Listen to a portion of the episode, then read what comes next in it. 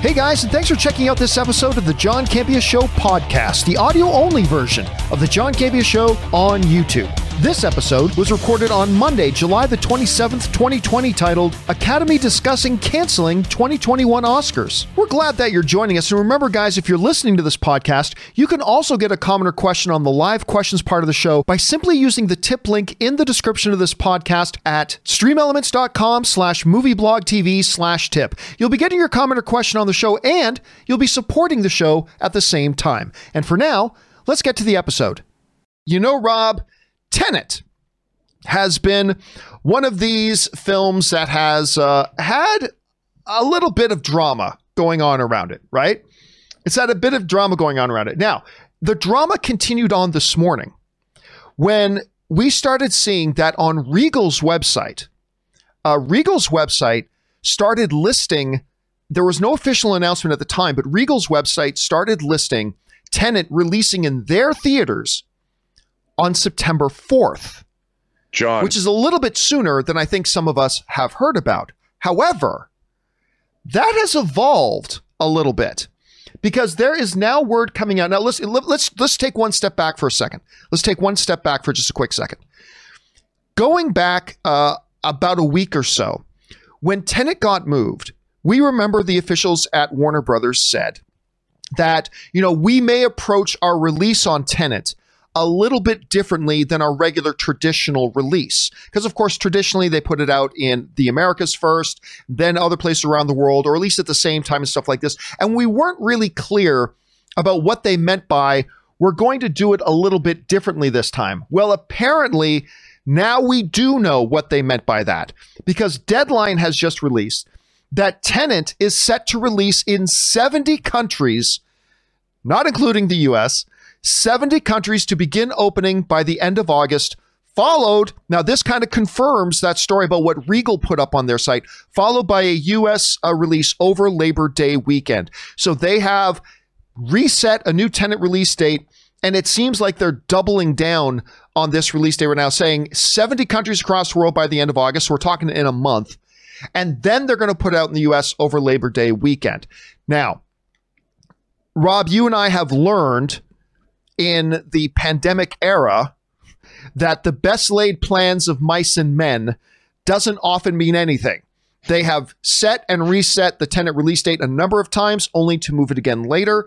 Yes, now they're saying that it's going to get this international release, which is fantastic, to be followed by the US markets in September. Grand. But again, the pandemic may have plans of its own. Rob, let me ask you this. Number one, what do you think about this announcement that's come out? But number two, let's say, for argument's sake, that things continue to get worse in the United States because we seem to be a bumbling bunch of idiots not knowing how to handle this thing when other countries have. But let's say things continue to get worse in the United States. Do you think that Warner Brothers at this point at this point goes, well, if we can't release it in the US yet, then we can't release it in the US yet. We're still keeping that end of August in whatever other markets around the world we can. So, overall thoughts on this? And do they stick with that international release even if they can't make the early September release for the United States? Well, I think, you know, I was talking with a friend of mine about this last night, and he pointed something out that was interesting. When the James Bond movie Spectre came out, the last Bond film, five years ago now, 77% of its box office take was foreign, non US. Mm. 77%. That's a pretty big percentage. And if they, it, like a lot of the countries around the world, uh, friends of mine in Germany went and saw Unhinged, the Russell Crowe film. Uh, theaters are opening. People are going, getting back into to doing business. I mean, we'll see. But I, I I think that they're going to move forward and open this movie whether it can go in the U.S. or not. Now, what's going to be interesting is if it sticks on this release date, this is going to be a case study of a number of different things.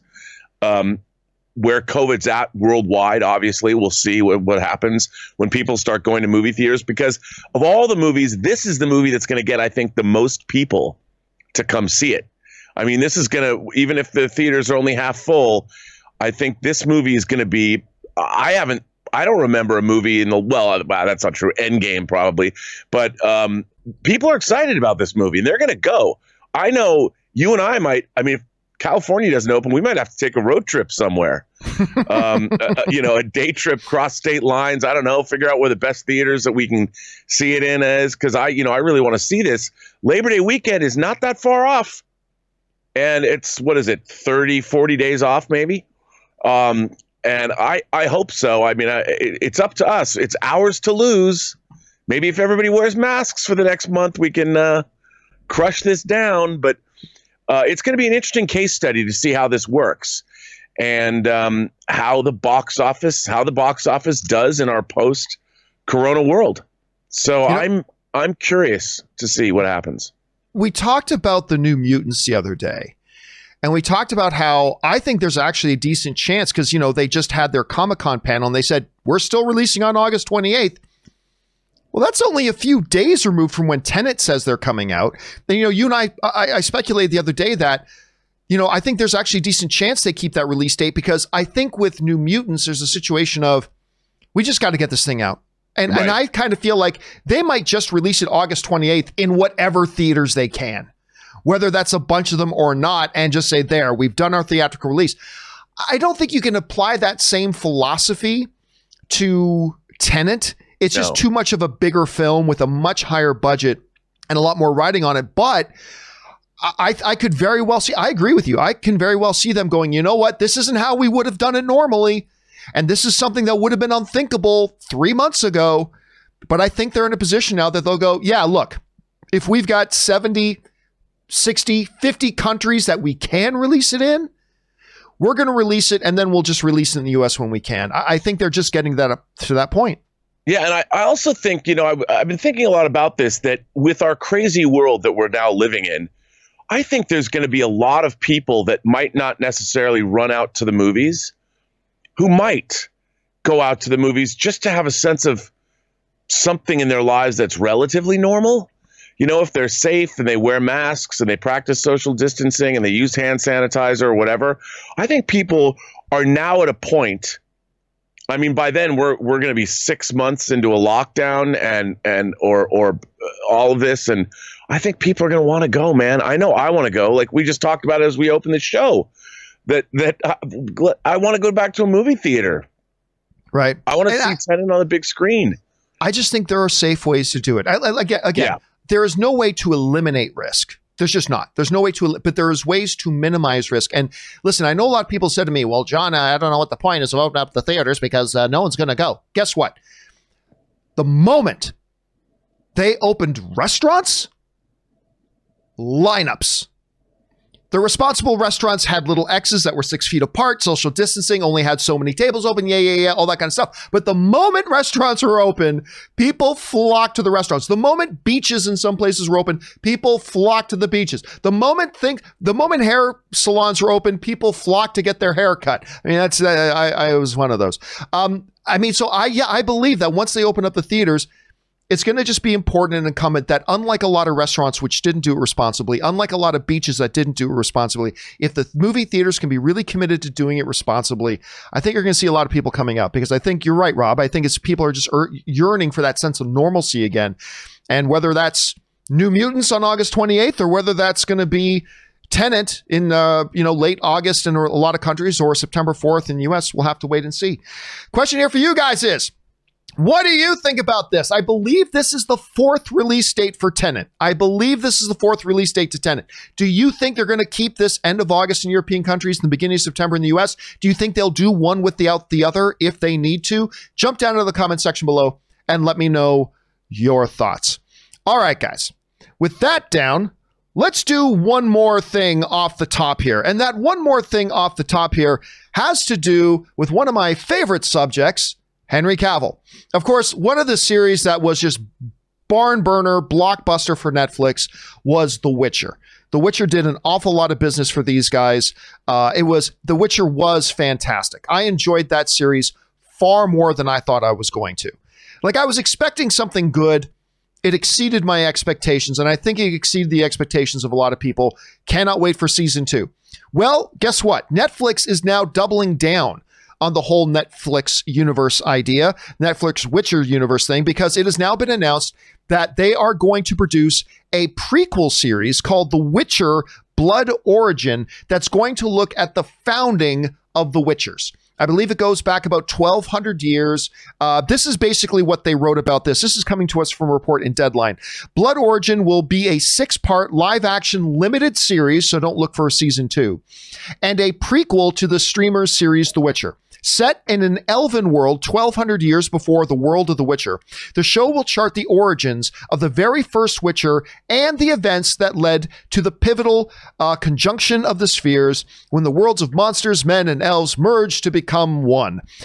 Rob, in a shared universe obsessed world uh, that, that we live in here, in a shared universe obsessed world, is number one, is there any surprise at all that they're looking at doing a Witcher prequel series. And do you think this is a good move for them at this part? And do you think they'll probably try to position this before the release of season two? Or do you think they'll have this come out after season two? What do you make of this? Well, I, it's not a surprise. I think it speaks to the fact that The Witcher was a pretty big hit. Um, people liked it for the most part. I mean, it wasn't a grand slam, but it was good. I ended up, you know, I finally saw it all and I liked it. Um, but I, I, I think I don't, you know, I, I believe in building a brand before you sort of dilute it. Now, The Witcher has books, it has video games, so it's been around. So I, I understand that there's a lot of mythology they can delve into, but it seems a little early for me. But hey, if people like The Witcher and, and they, the show's good, again, if anything can be good, great story, great characters, and if they have a real handle on it, uh, the, uh, the thing that I would be worried about, like, what if it's even better than The Witcher? You know, you you're now setting up competition between your own brand before. I mean, you've only done one season of The Witcher. I would wait until maybe season two, season three, solidify your pa- fan base, and then do a prequel show. But you know what? In this day and age, everybody wants to get those those dollars and and and plant their flag and I mean, I, I always hope everything is good. I want it to be great, but it sounds kind of cool. So I'm like, all right, I'll watch there's, it. There's a little bit of precedence for this. Like one of my favorite shows of all time was Spartacus. I I, I love that show. Yeah. And they kind of did the same thing. They had a season one, and Andy got sick. And what they decided to do was they did a prequel season to season one, and then they did season two, and then they kind of brought the characters from the prequel into later on. They actually managed it very well.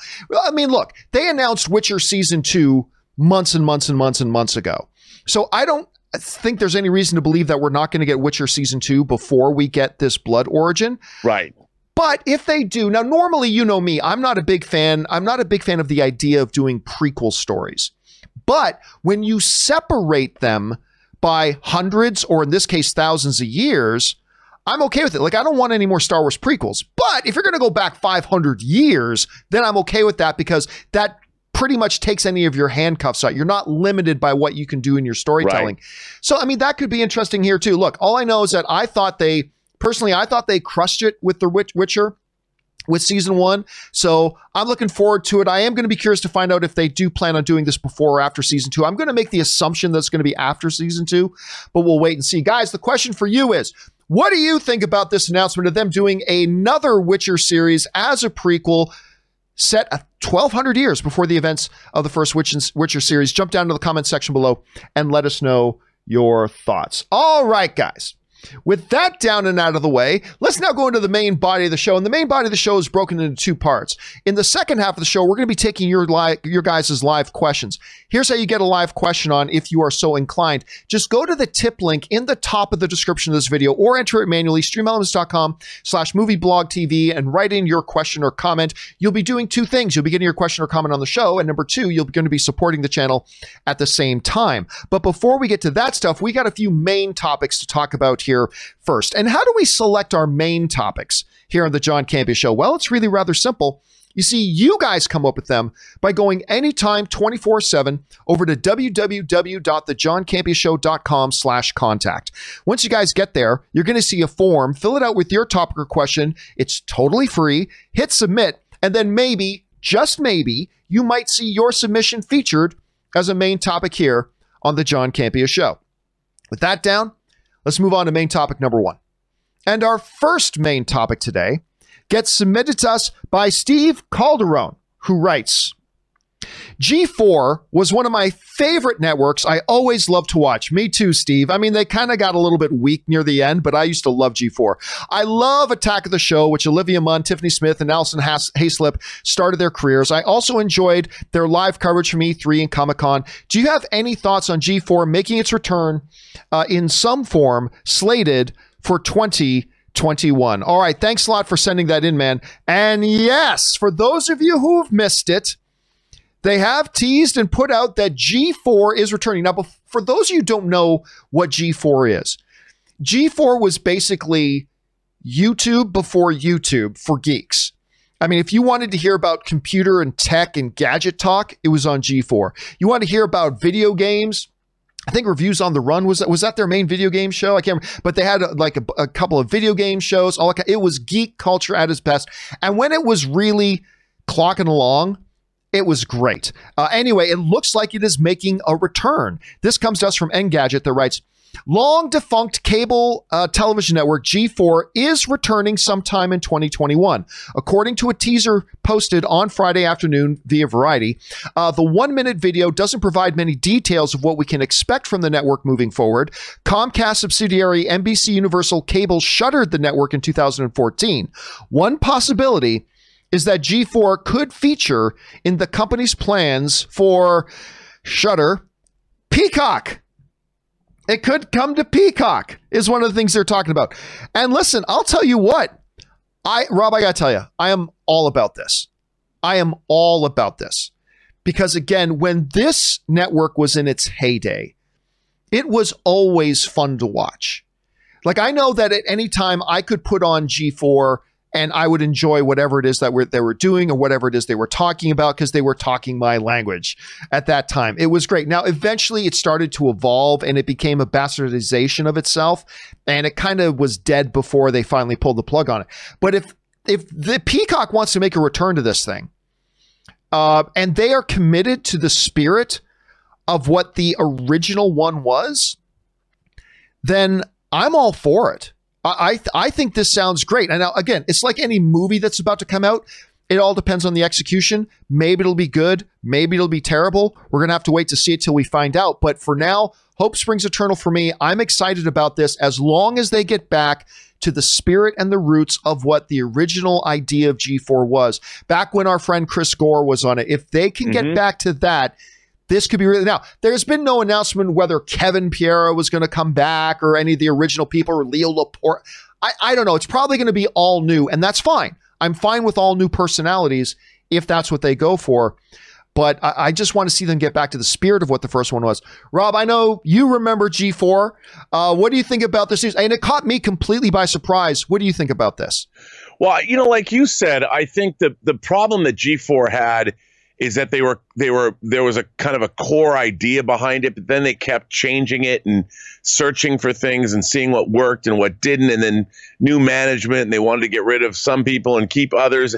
They really need to have in this in this day and age a very clear idea of what they want a new G4 to be. And they need to execute on that idea. And I think one of the things that they're fighting against is us. Is the is the YouTube pundit space because so many people have gone onto YouTube and created their own shows inspired, I'm sure, by G4. And there's a lot of great content out there. So I think if G4 is going to distinguish itself, and I would love to see it come back, I like G4, um, that it really needs to come out with guns blazing and show us something new, vibrant, energetic, give us hosts and, and, and new, new personalities that we haven't seen that are immediately winning and and really know their stuff because they're they're they're wading into a pool that's gotten a lot bigger since uh, they left. Yeah, I mean, you raise a great point. Like the big battle and hurdle they're going to have to get over is back when G4 and things like Tech TV and stuff like that were out, they were it. But yep. today they're going to try to come back in the YouTube era where when it comes to the geek and tech space, we've got MKBHD, We've got Linus Tech Tips. We've got The Everyday Dad. We've got tons and tons of video game content. Hell, we've got Twitch that is just all video game content all the time. So I hope it's not some of the old original executives thinking we'll just remake what we made because now the landscape is a little bit different. They're going to have to Yeah. do things that set them one step above. That says, "Hey, look, we're a network. We've got the resources of the of a network. We're going to make content that shows we can have all the best talent with extra best production and all the res- all the things that the resources of a network can bring. If they can do that, I think they can be successful. But again, unlike before, they've got a lot of stiff competition on YouTube from a lot of very popular personalities covering the tech world and the geek world and the video game world and the geek movie world and things like that. And it's going to be interesting to see how they pull this off. Question is, guys, for you. Which ones do you even remember G4? I'm thinking, thinking this is going to be a litmus test to see which of you guys are under 20. What do you guys think about this announcement? Do you think it could bring back its sort of heyday, or do you think, nah, it's just going to be a reflection of a bastardization that it once was? Jump down into the comment section below and let me know your thoughts. All right, guys. With that down, let's move on to main topic number two. And our second main topic today gets submitted to us by Amit. And Amit writes Recently in Australia, our biggest movie theater chain, Event Cinemas, have introduced initiatives such as booking out an entire hall for 20 or so friends to play any movie on request, subject to availability, of course, for around 500 bucks. There's even an option to play any video game on the big screen, provided guests supply their own consoles. My question is in today's environment, do movie theaters need to reinvent themselves in such creative ways to stay in business? All right, thanks a lot for sending that in, man. And yeah, this was actually really cool. I they sent me a link for this as well, and I went over to check it out. And what they had up there was actually really rather cool. It's this idea of, and this is an Australian movie theater chain. You come, you can book it for up to 20 people, 500 bucks, and you can watch any movie you want on there. And this is why this is appealing to me because some people might say, well, 500 bucks, that doesn't sound all that great. I mean, you're still, if you have 20 people, 500 bucks, you're still paying 20 bucks per person. Yeah, but look at this deal that they're offering for this. The, the deal that they're offering for this actually looks pretty good. The idea is, uh, this is what it says on their site. For a limited time only, you can book your own cinema for just 500 bucks with our special private booking package. Book before the uh, 31st of July to accept to access this special offer. The private booking package includes a private cinema for up to 20 people, a movie of your choice. They have a big library of films that you can choose from. You may not be able to get everything, but they've got a big library there, including a range of new releases, cult classics, and family favorites. Here's the key unlimited medium popcorn and drinks. I mean, that's probably why it's getting up there. I'll tell you what, I love this idea. I, I think this idea is gangbusters good. And one of the reasons why I like the idea so much is because number one, it shows a little bit of creativity on the part of the movie theaters. Now, listen, movie theaters going all the way back to like the 1930s had to be creative with their use because it's a big space. They're paying a lot for it. And what used to happen in the olden days, a lot back in my grandfather's day, was that sometimes movie theaters would even like have live stage productions. Like if they had a, a stretch where they didn't think any big movies were coming out that was going to, they would basically shut down the movie part of it and they would have a stage and they would actually have live plays come in and do live plays. I mean, movie theaters got to do what they need to do to generate revenue. We see this happening already in North American cinemas because just last year they started showing NFL games on on a lot of big screens like AMC. If I want to, they had a certain number of games that they play on a Sunday because I like watching football in a group. You could go down to AMC, you buy a ticket, you get some snacks, you get some food, you get a seat, and you get to watch the football game with a bunch of people. So movie theaters have been trying to adapt and find creative ways to generate revenue like this, and it's a great idea. This particular idea, I think, is great. Now, there have been organizations around for the past number of years that will help you book a theater privately as long as you can sell a certain number of t- tickets and they have a library of films that you can choose from. This kind of thing takes it, it appears to me to take it just one step further where you're getting, you know, up to 20 people, unlimited popcorn, unlimited drinks. That's major because that's where movie theaters make most of their money. And for you to do that, listen, anything that a movie theater can do to generate more revenue, I'm all for. And Rob, what I have found is not just with the movie theater industry, but with the movie theater industry in particular, is we're okay with you charging us for things if it's things we find are valuable.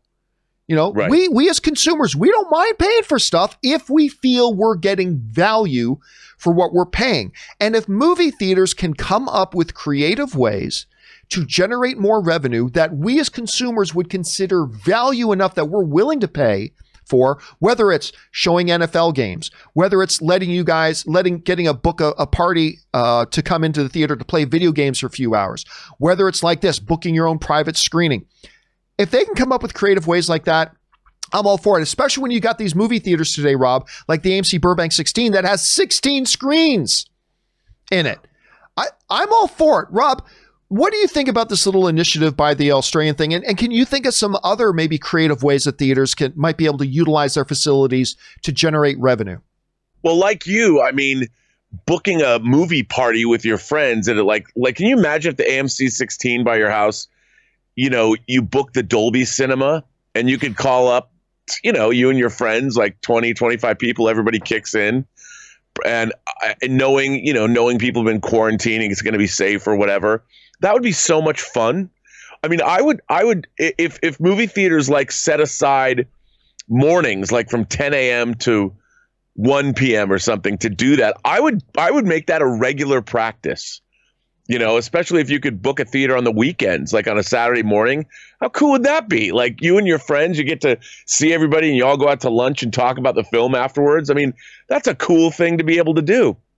I don't know if they'll be able to adopt it here, but I think stuff like that. I mean, anything that uh, where you have communal viewing experiences. Now, football games are are good, but like, what if somebody said, "Okay, today we're binge watching the Umbrella Academy"?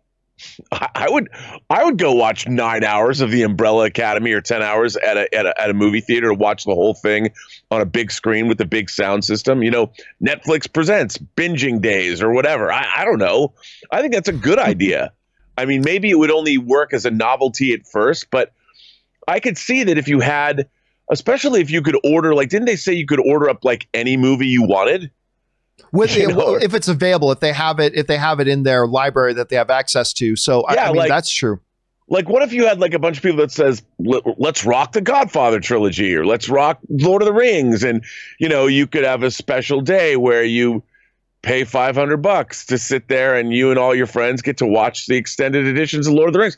I could see that being a thing. Yeah, I mean- especially especially when you consider the fact that look, again, we're using the AMC Burbank 16, but there's lots of cineplexes around the country that have 8, Yeah. 10, 16, 20, 24 theaters in it. And listen, yeah, when we think of the movie theater going experience, we think of opening Friday night and the theaters are packed. And you think, well, how can having 15 or 20 people paying 500 bucks come and be cost effective? Because for the vast majority of screening times, Monday through Thursday, 1 p.m., 3 p.m., 4 p.m., 5 p.m., 7 p.m., 9 p.m., Monday through Thursday, blah, there are a lot of those screenings that have like five, eight, 12 people in them. So Yeah. there's a lot of opportunity there for theaters to say, hey, yeah, we could play, you know, Bloodshot for six people on, you know, Wednesday at 5 p.m. or, and make, you know, 130 bucks, or we can book out a private party for 500 bucks and and make make more money and get more people into coming into the theater. So I think it's a win for the consumers if there's special things they want to do. I think it's a win for the movie theaters. I I just think they need to utilize trying to get more creative with their facilities. Yeah, I do too. Anyway. I think it's cool. Question is for you guys. What do you think about this? Maybe you think, nah, man, listen, movie theaters are the temple of movies. Keep it sa- sacred. Don't deflower it with other stuff. Or maybe you're like me and you think, yeah, there's a lot of other things you can do. If so, what other types of creative ideas can you think of that movie theaters can do that we as consumers would think, yes, that's valuable enough that I would actually pay for that? Jump down into the comments section below and let me know your thoughts. All right, guys. With that down, let's move on to main topic number three. And our third main topic today gets submitted to us by Martin Woods. And Martin Woods writes Hey, John and Rob, I have to admit, I'm kind of getting tired of the hate campaign for the Snyder Cut. Even Snyder was just bashing on the theatrical cut of the movie, which is way better than any movie he's ever done. I, I, take issue with that. We'll talk about that in a second. Uh, saying he'd rather blow up the Snyder Cut, um, he'd rather blow up the Snyder Cut than use any of Joss's footage. I, I, take issue with that as well. We'll talk about that in a second. He's just coming across as salty because Justice League had a higher critics and audience scores than any of his films. All right. Thanks for writing that in, Martin. And uh, and let's let's dive into it. And listen, Martin, with all due respect, and I, I appreciate, hey, listen, film fans would come from different points of view. I respect what you're saying. But I do want to point a couple things out. Um, number one, let's start with some of the factual stuff. Saying that, you know, Justice League had better audience and critic scores than any of his films. Well, number one, don't forget, Justice League is still technically his film. Like, if you look at Justice League, that was the theatrical cut, he's still the listed director of credit. That's a nitpick. But also, while it is true, while it is true that Justice League, uh, the theatrical cut, did have, yes, it did. It did have a higher critic rating and a higher audience rating than Batman versus Superman did. You know what I think about web voting based critic uh, audience rating stuff. I, I, don't think that's very reliable. But yes, it did have a higher critic rating and a higher higher audience score than Batman uh, versus Superman did. It it did not have either a higher critic score nor a higher audience score than Zack's other movie, Man of Steel, it still is a, an issue of massive bewilderment to me that that critic score for Man of Steel, one of the greatest, co- I would dare I say it is the second greatest DC movie ever made, only behind The Dark Knight. Yes, I said it. I believe Man of Steel is better than Batman Begins. I better I believe it's better than The Dark Knight Rises. I believe it's better than any other DC movie ever, with the exception of The Dark Knight. So I take a little bit of issue saying that the Justice League and, and, and I like Justice League the theatrical release. I did. But I take some issue saying it's better than any of the other films he's ever done. So I'll take a little bit of issue with that, but I'm a Man of Steel homer. Okay. So what this is all coming from is that uh, Zack Snyder is being interviewed for something called Justice Con, right? And the question got asked, and it is actually a ridiculous question. And I'll get into that in a second. It is an absolutely stupid, ridiculous question that even the person asking the question said it's a dumb question, but for the fans, we've got to ask. And I understand that. Sometimes you got to ask the dumb question because it's a question that's begging, begging to be uh, begging to be asked. And they asked the question: Are you going to use in your Snyder cut? Are you going to use any of the other footage from the theatrical cut? Again, it's a ridiculous question. We'll get into why. This is what Zack Snyder said, and what everybody is getting, uh, including our question, the person who asked the question is getting all riled up about. Zack said the following He said, There would be no chance on earth that I would use a shot that was made after I left the movie. I would destroy the movie. I would set it on fire before I, I would use a single frame that I did not photograph. That is fucking hard fact. All right. Let's read this again. Snyder said there would be no chance on earth that I would use a shot that was made after I left the movie. I would destroy that movie. I would set it on fire before I would use a single frame that I did not photograph. That is fucking hard fact. All right. Let's take a look at what he said. What he just said makes absolute total sense. What is the Snyder Cut? What is it? The Snyder Cut, like there are still people out there who have this belief that the Snyder Cut is some new production. That they're going to go back into production. They're going to be doing, they're not doing any more shooting. It's not a new production. It's not a new anything. What the Snyder Cut has always been intended to be was the original vision that Zack Snyder had for the movie, which is the footage he shot before it was, before, you know, he had to leave for a myriad of different reasons. But the whole idea of the Snyder Cut from the beginning was that original film that he shot. Therefore, the notion that anybody would have ever thought for a second that he would then add in footage that was shot after he left, that he would add in footage that is the opposite of the whole intention of putting out the movie that he originally shot and originally intended to show the question itself is ludicrous. It's an absolutely ludicrous, ridiculous question. Again, I don't blame the interviewer for asking the question because they were right. It's going to be something people wonder, but it's absolutely idiotic that anybody, any of us would be wondering that. The whole idea of the Snyder Cut is for him to take the original thing that he shot and had his edit of for years, to then take that, get the studio to give him a bunch of money so he can actually finish it, and then present it to the world. When you understand what the Snyder Cut, what else? Listen, so listen, I understand getting a little upset by it. But listen, again, listen to what Zack Snyder said. Nothing that he says here is unreasonable, and nothing that he says here should be surprising at all. There is no chance on earth that I would use a shot that was made after I left the movie. I would set it on fire before I use a single frame that I did not photograph because the idea of this thing is the movie that I shot. Right. So, I mean, of course. So listen, I, I, I respect the fact that maybe you took his words one way, but I honestly think if you take a step back and just and understand the context and take take a look specifically as what, at what he's saying.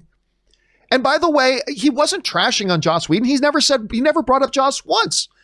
He actually reemphasized in the interview he never actually saw that version of the movie because it was the movie that was taken away from him. I respect that. But he doesn't trash anybody here. He's not, I don't believe he's saying anything unreasonable. He's saying what all of us should have had enough common sense to know in the first place. Of course he's before he said that he that person should have been able to ask any of us. Do you think he's going to use some of the other footage made for the what are you talking about? This is supposed to be the Snyder Cut. This is the version that he. That's why he's not doing any more shooting. Of course not. It's a ridiculous question. So really, I think again, Rob, I get somebody maybe getting upset at first when they first take a look at this, but I think if you just take a breath and look at it again, what he's saying is exactly what we all should have known and should have never even be asked. He's going to make this thing the thing that he always intended to be, which means why the hell would he use any additional footage? So personally, I see nothing wrong with what he said. I see nothing incendiary about it. He was being very passionate. Look, he's been trying for years to get the studio to agree to let him finish this thing. And now that they have, is he suddenly going to go out and pull in other footage that other people shot? Of course he's not. Yeah. And he answered that passionately. I personally see nothing wrong with what he said there. Rob, you saw these words. What was your reaction to it? Well, first of all, I, I wanted to give a quick shout out to the people at JusticeCon for putting this event on because I participated in a, a, panel discussion on it. This was put on by three uh, female fans that put it all together to to talk about and honor the Snyder Cut, and they got Zack Snyder to participate. And while DC Fandom is happening next month, where we're going to see an actual trailer for the Snyder Cut, Zack Snyder dropped a, a, piece of footage with Superman in the black suit. He came on this thing, and it shows what what the power of fandom to do to do something good. I thought this was a really cool event, and the fact that Snyder fully sanctioned it was awesome. So kudos to them. And and, and secondly, I agree with everything you said. It's not like Zack Snyder was standing at a podium with banging his shoe like Mussolini giving a speech. You know, there's always there's an element of tongue in cheek to what he was saying. And of course, what would be the point of having a Snyder cut if there was anything that he didn't shoot in it? I mean, it, it, it, of course. And I think since the question was couched as being a stupid question anyway, but I think, like you said, I think it, it kind of had to be asked because people it absolutely it's, it's it's stupid and it's pathetic, but it, it but she was right. Like the, the girl was asked the question, she goes, "Look, I, I have to ask this," and she's one hundred percent right because that 100%. is a question that a lot of people, a lot of stupid people like me, would have been thinking about, and so she had to put that question out there, and I, I respect that. Also, so, yeah, from a it's a logistical question from a filmmaking perspective. Is would there be some footage that you might have needed to reshoot, but they did it for you or whatever? I I, I, if I was a producer, like let's say I was producing the Snyder Cut, or you and I were, the first question we would be asking Zack Snyder is, okay, we have all this footage. Do we need more footage? Are we gonna? Are you going to expect us to figure out a way to go shoot more stuff? And if so, are you going to utilize anything that was made for by Joss Whedon? That's a logistical question that would be one of the first things asked if you were going to actually go do this. So I think clarifying it for the fans, because you know how misinformation gets all over the internet. Now you've actually got a definitive quote from the filmmaker himself saying no. And the fact that people are spinning it into something like, a bad form or or whatever. I think he was just giving you a fun answer.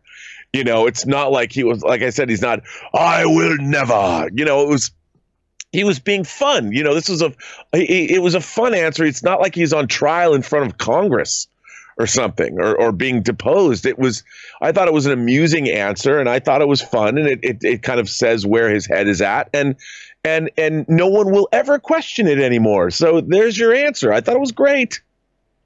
Yeah. Uh, uh, again, the whole point of what is the Snyder Cut? The Snyder Cut is the version of the movie that he shot prior to leaving or being removed, whatever, and the studio, studio mandating they change the movie. He's been wanting his cut to come out. So why on earth would he ever want to use a piece of footage that he didn't shoot? It just makes sense. So again, I, I, listen, again, I understand because he answered it so passionately. I, I, get some people on first impression looking at that and maybe taking it a little bit the wrong way, like he was being like aggressive or negative. I, I think there was, again, I think when you take context into consideration, you understand what this movie is supposed to be, and then you read his comment, he's saying, no, I'm not going to use anything that I didn't photograph. I'm not going to shoot anything that was shot after I left. This is supposed to be his vision. I see nothing wrong with what he said whatsoever. Anyway, guys, question is for you. You had a chance to see that little quote from Zack Snyder. What did you make of it? Did you think he was maybe being a little, you know, out of bounds? I personally didn't think at all, but maybe you did. Jump down to the comment section below and let me know what you think. All right, guys. With that down, let's move on to our fourth and final main topic today. And our fourth and final main topic today gets submitted to us by Abdi M, who writes Hello, John. With August almost upon us, what are the chances that the Academy Awards actually happen this year? I know they already delayed it and made some adjustments for the qualifying, but wouldn't there come a point where they just have to surrender the year? Or do you think they hold the ceremony with however many eligible movies they have? Thanks. All right. Thanks a lot for sending that in, Abdi. And full disclosure on this, this question was actually sent in over a week ago. So this was a question that was actually sent a week ago. Well, then why bring it up and talk about it now? The reason I bring up this question now, and I went back to, to dig it up from Abdi, is because I was having a text conversation with somebody yesterday who is a voting member of the Academy.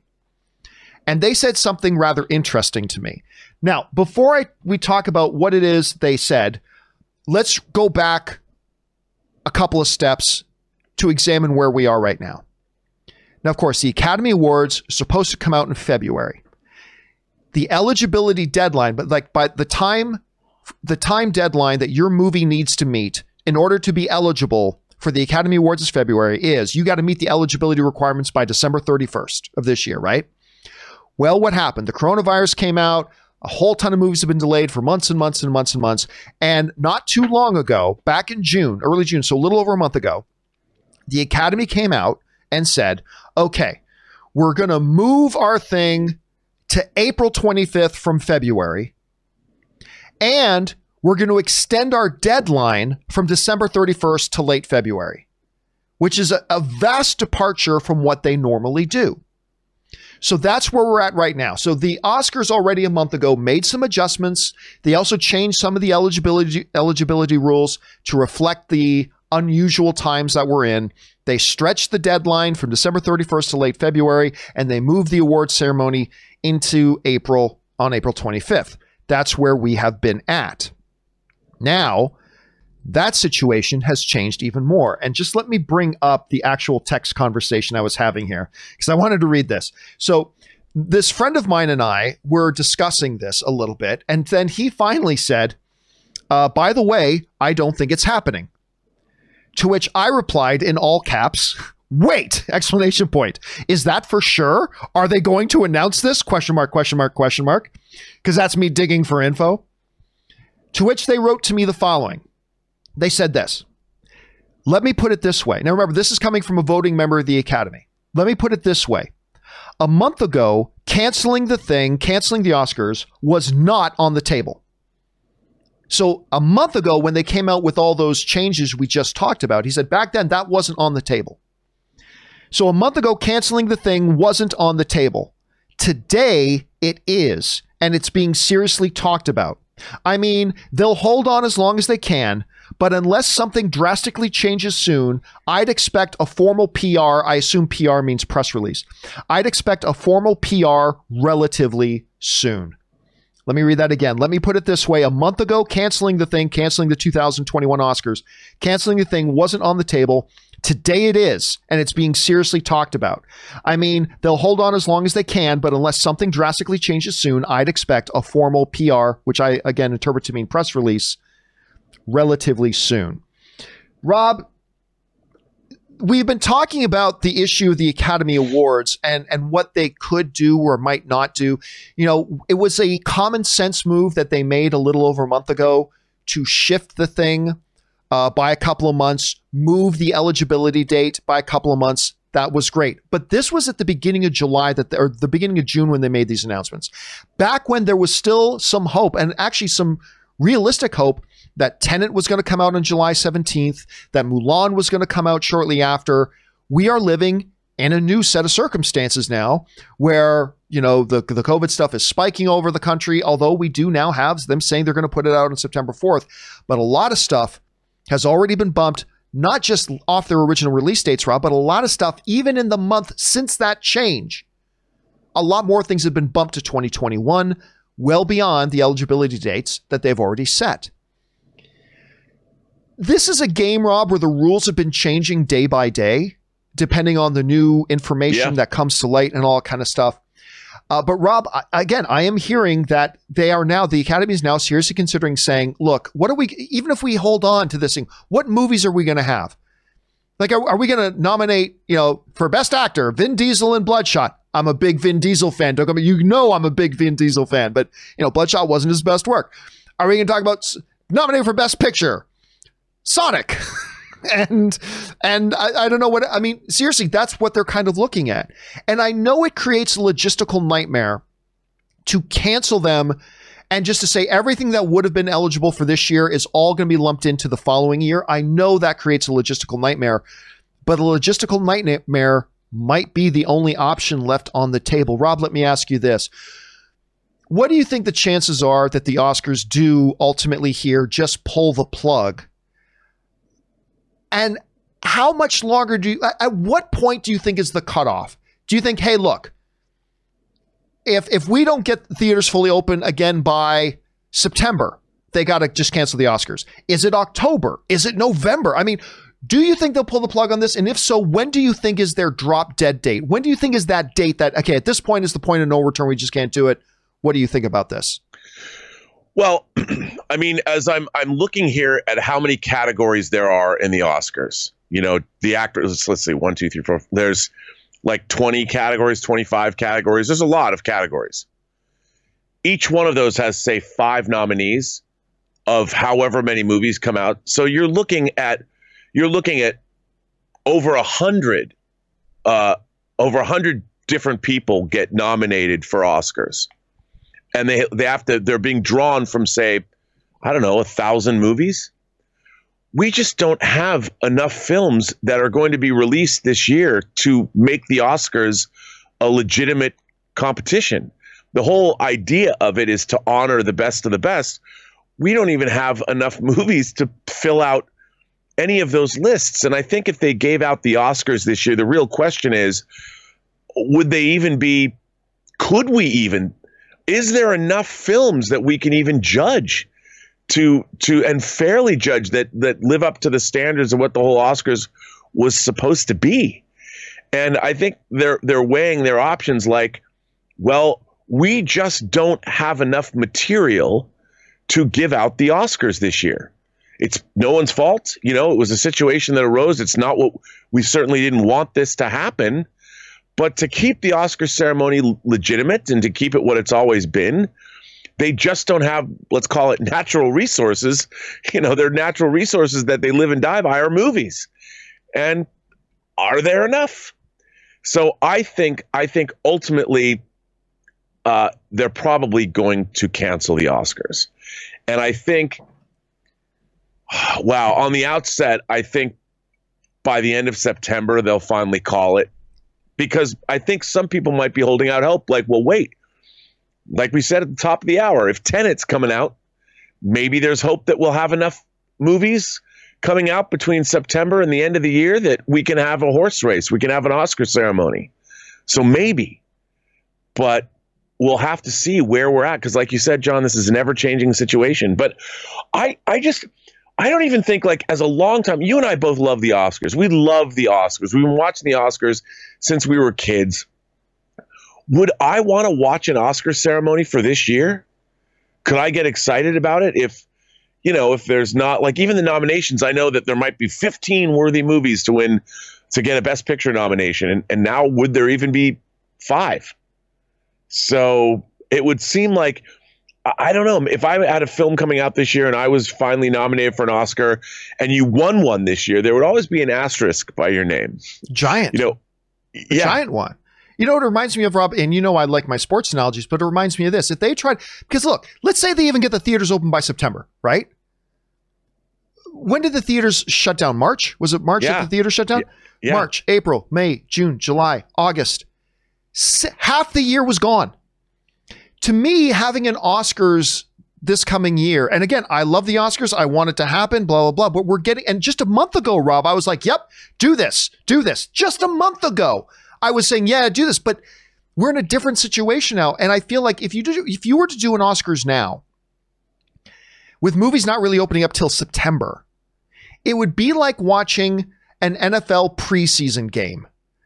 I love football, but I do not watch preseason games because number one, they're meaningless, and none of the real players are on the field.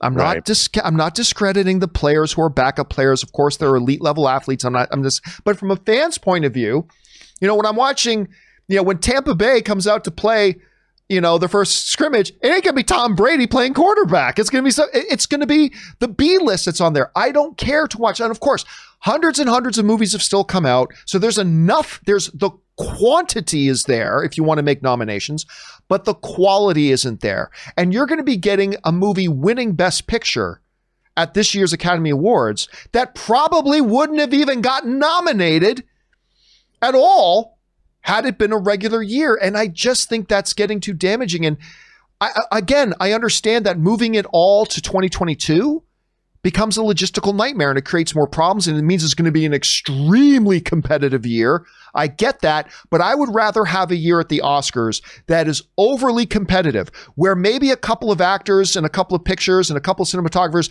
that would have won an Academy Award at some point won't because there was extra competition. I'd rather have that than people not deserving getting Oscars and us pretending to celebrate excellence in film when it's not the best of the best. So, right. I, I, I kind of feel like, and you're saying end of September. I'm not going to go too different from you. I'm going to say I think by the end of August. Yeah. I think by the end of August, we're going to get that, unless they just say, nope, hell or high water, we're going to do it, but we'll find out. Question you know, is for you guys. Oh, no, go ahead, Rob. What were oh, you going to say? I was going to say, you know what could be interesting, though, and I don't know what form this would take, but in to replace the Oscars, maybe, I mean, assuming that people that have large gatherings.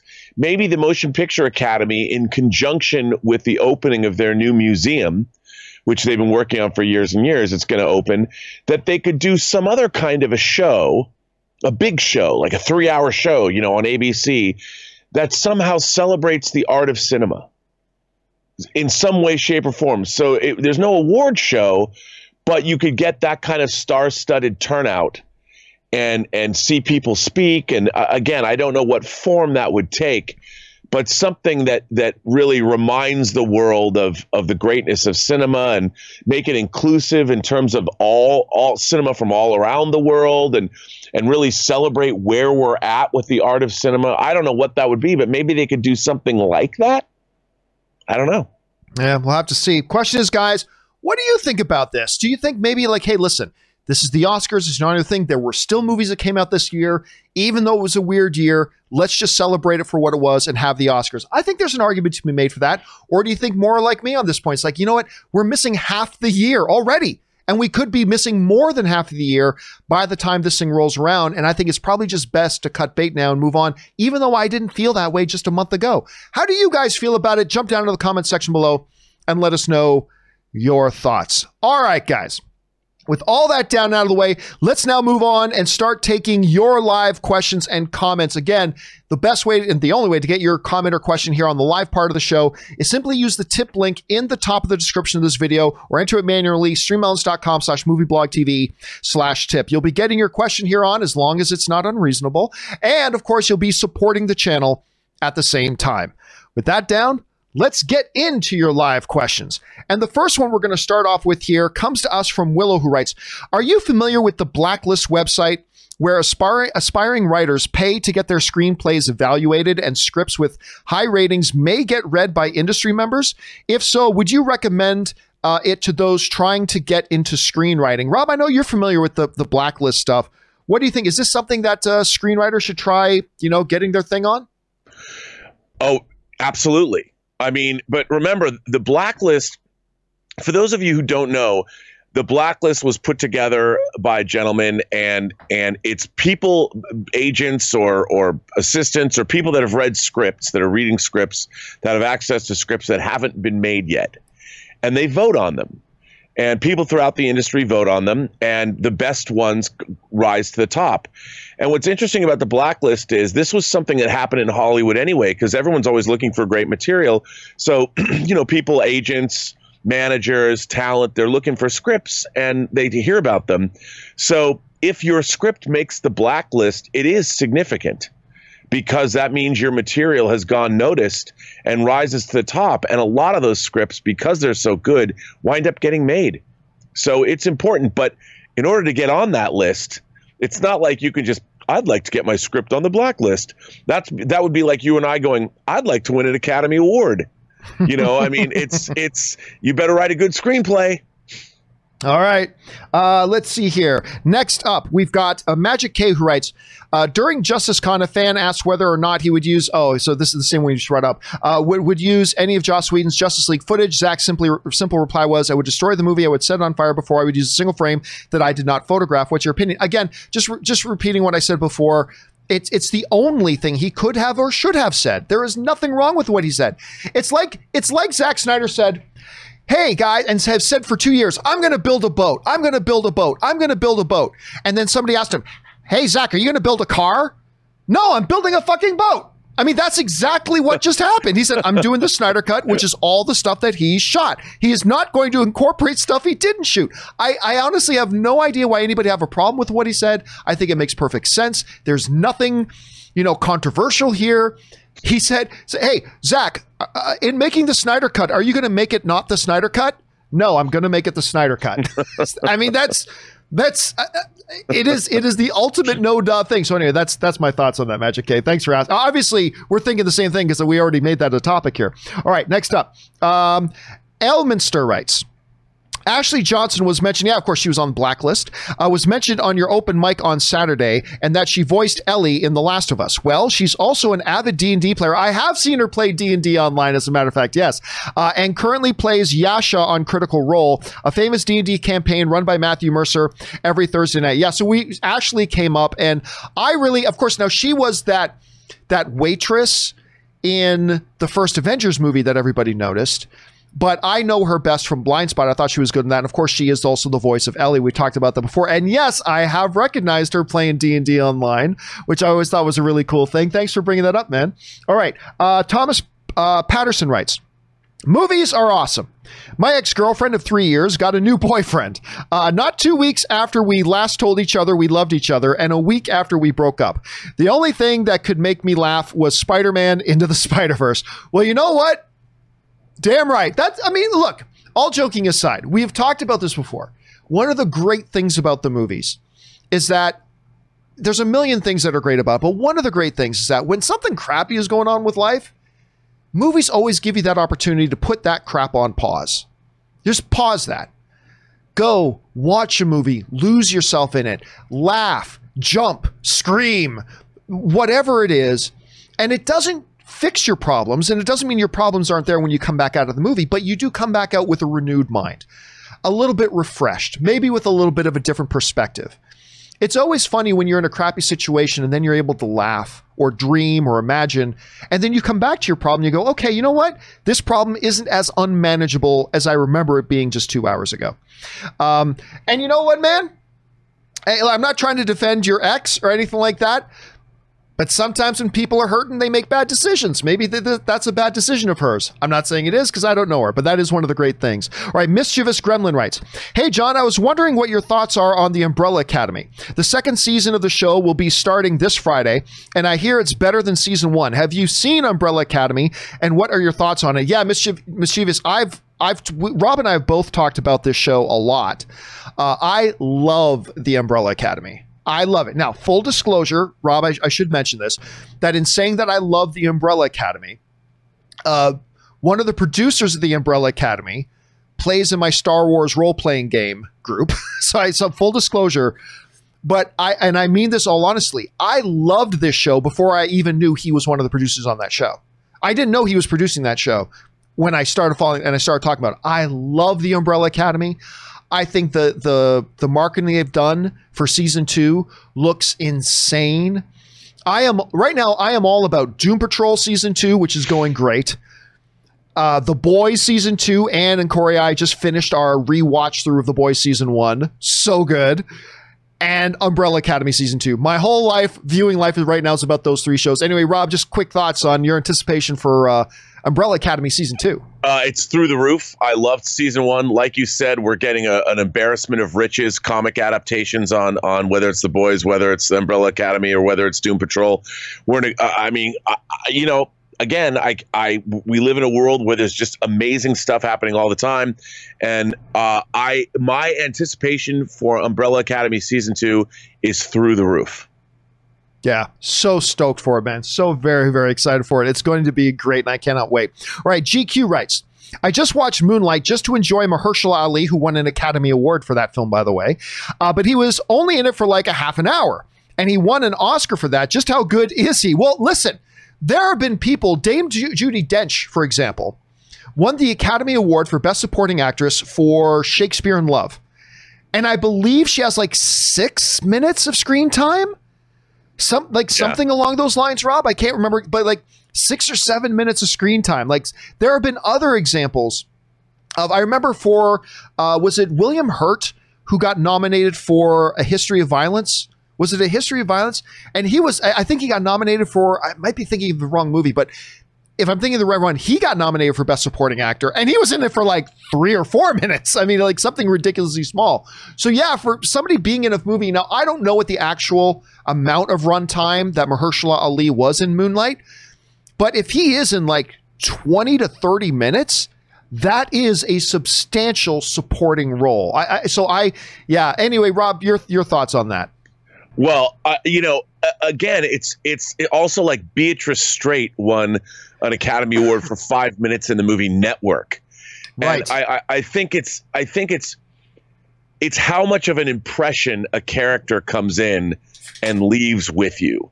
And you know, Judi Dench, the fact that they only in five minutes they leave you with oh my god what an amazing turn in in that movie i mean when she shows up as the queen in shakespeare love i mean it's like you you, you it's delicious and and I think that's what really matters. I mean, it doesn't matter ultimately how much screen time somebody has. It's it's does their performance move you? And when you're talking about best actor like Mahershala Ali in Moonlight, I mean, you can't take your eyes off that performance. I, it's truly electrifying. And uh, it's like grease lightning, John. Uh, I uh, love that uh, performance. And I love when an actor can do that. And it's magical. That's the magic of the movies. And whether it's five minutes or 15 minutes or a half an hour, does it matter? If the performance is that good and you're getting something that's that amazing, I think that, that it doesn't really matter. Yeah. I mean, it, it comes into play, I think, when you're talking about lead Right. Because then you got to justify that that person is the lead of the film. But when you're talking about supporting, that's a wa- that's a much wider definition. And I think there's a lot of more room to play with. So I, I like the way you answered that. All right. Uh, next up, Marie Seifring writes. Hey, John and Rob, have you seen the news about the new George Clooney directed film, The Midnight Sky? It's slated to drop on Netflix. Filming completed in February 2020, but I haven't seen anything saying if it's completed post production. Thanks. I'll tell you what, Marie, I actually try to keep my ear to the ground on stuff going on with George Clooney, but I am not familiar uh, with anything on this. Now, then again, Rob, if it is a Netflix film, uh, we shouldn't be surprised that we don't know anything about it because Netflix is the worst outlet in the world for marketing their own stuff. But I've I've not heard of this, to be honest, unless I have and I'm just forgetting it. But I can't recall it. Do you know anything about this project, Rob? No, I mean, I, have read something about it, but I don't know much. I, as a matter of fact, I read something about it probably over this weekend. Same same probably time our viewer heard about it, but I don't. Again, totally not on my radar. All right, uh, let's move on here. Next up, we've got uh, that was Marie. We got Isaac Beebe who writes one of two. Have you heard of Harmy's despecialized edition of the Star Wars original trilogy. Uh, they are HD version of the theatrical versions of the films. Harmy was just shown has just shown off footage on his YouTube channel version 3.0 of A New Hope based off the 4K. Um, Star Wars despecialized edition just showed off footage of the beta for version 3.0 of A New Hope, which is based off the official 4K UHD release. And OMFG, it looks absolutely drop dead gorgeous. He said he will try to have it out by Christmas. Well, I mean, we've talked a lot over the years about the despecialized edition. Mm. I quite enjoy. I mean, look, it's not the official thing. Uh, and normally I don't like the fan edit stuff, but listen, the despecialized edition is something I always enjoyed because uh, it does take you more back to the true original version of the film. I'm also a big fan of the uh, de-cheesed um, version of the prequels. The I can't remember it's called the de-cheesed or the anti-cheese or whatever it's called. But there's this there are these versions, this edit of the prequels called the de-cheesed edition that makes those movies infinitely better.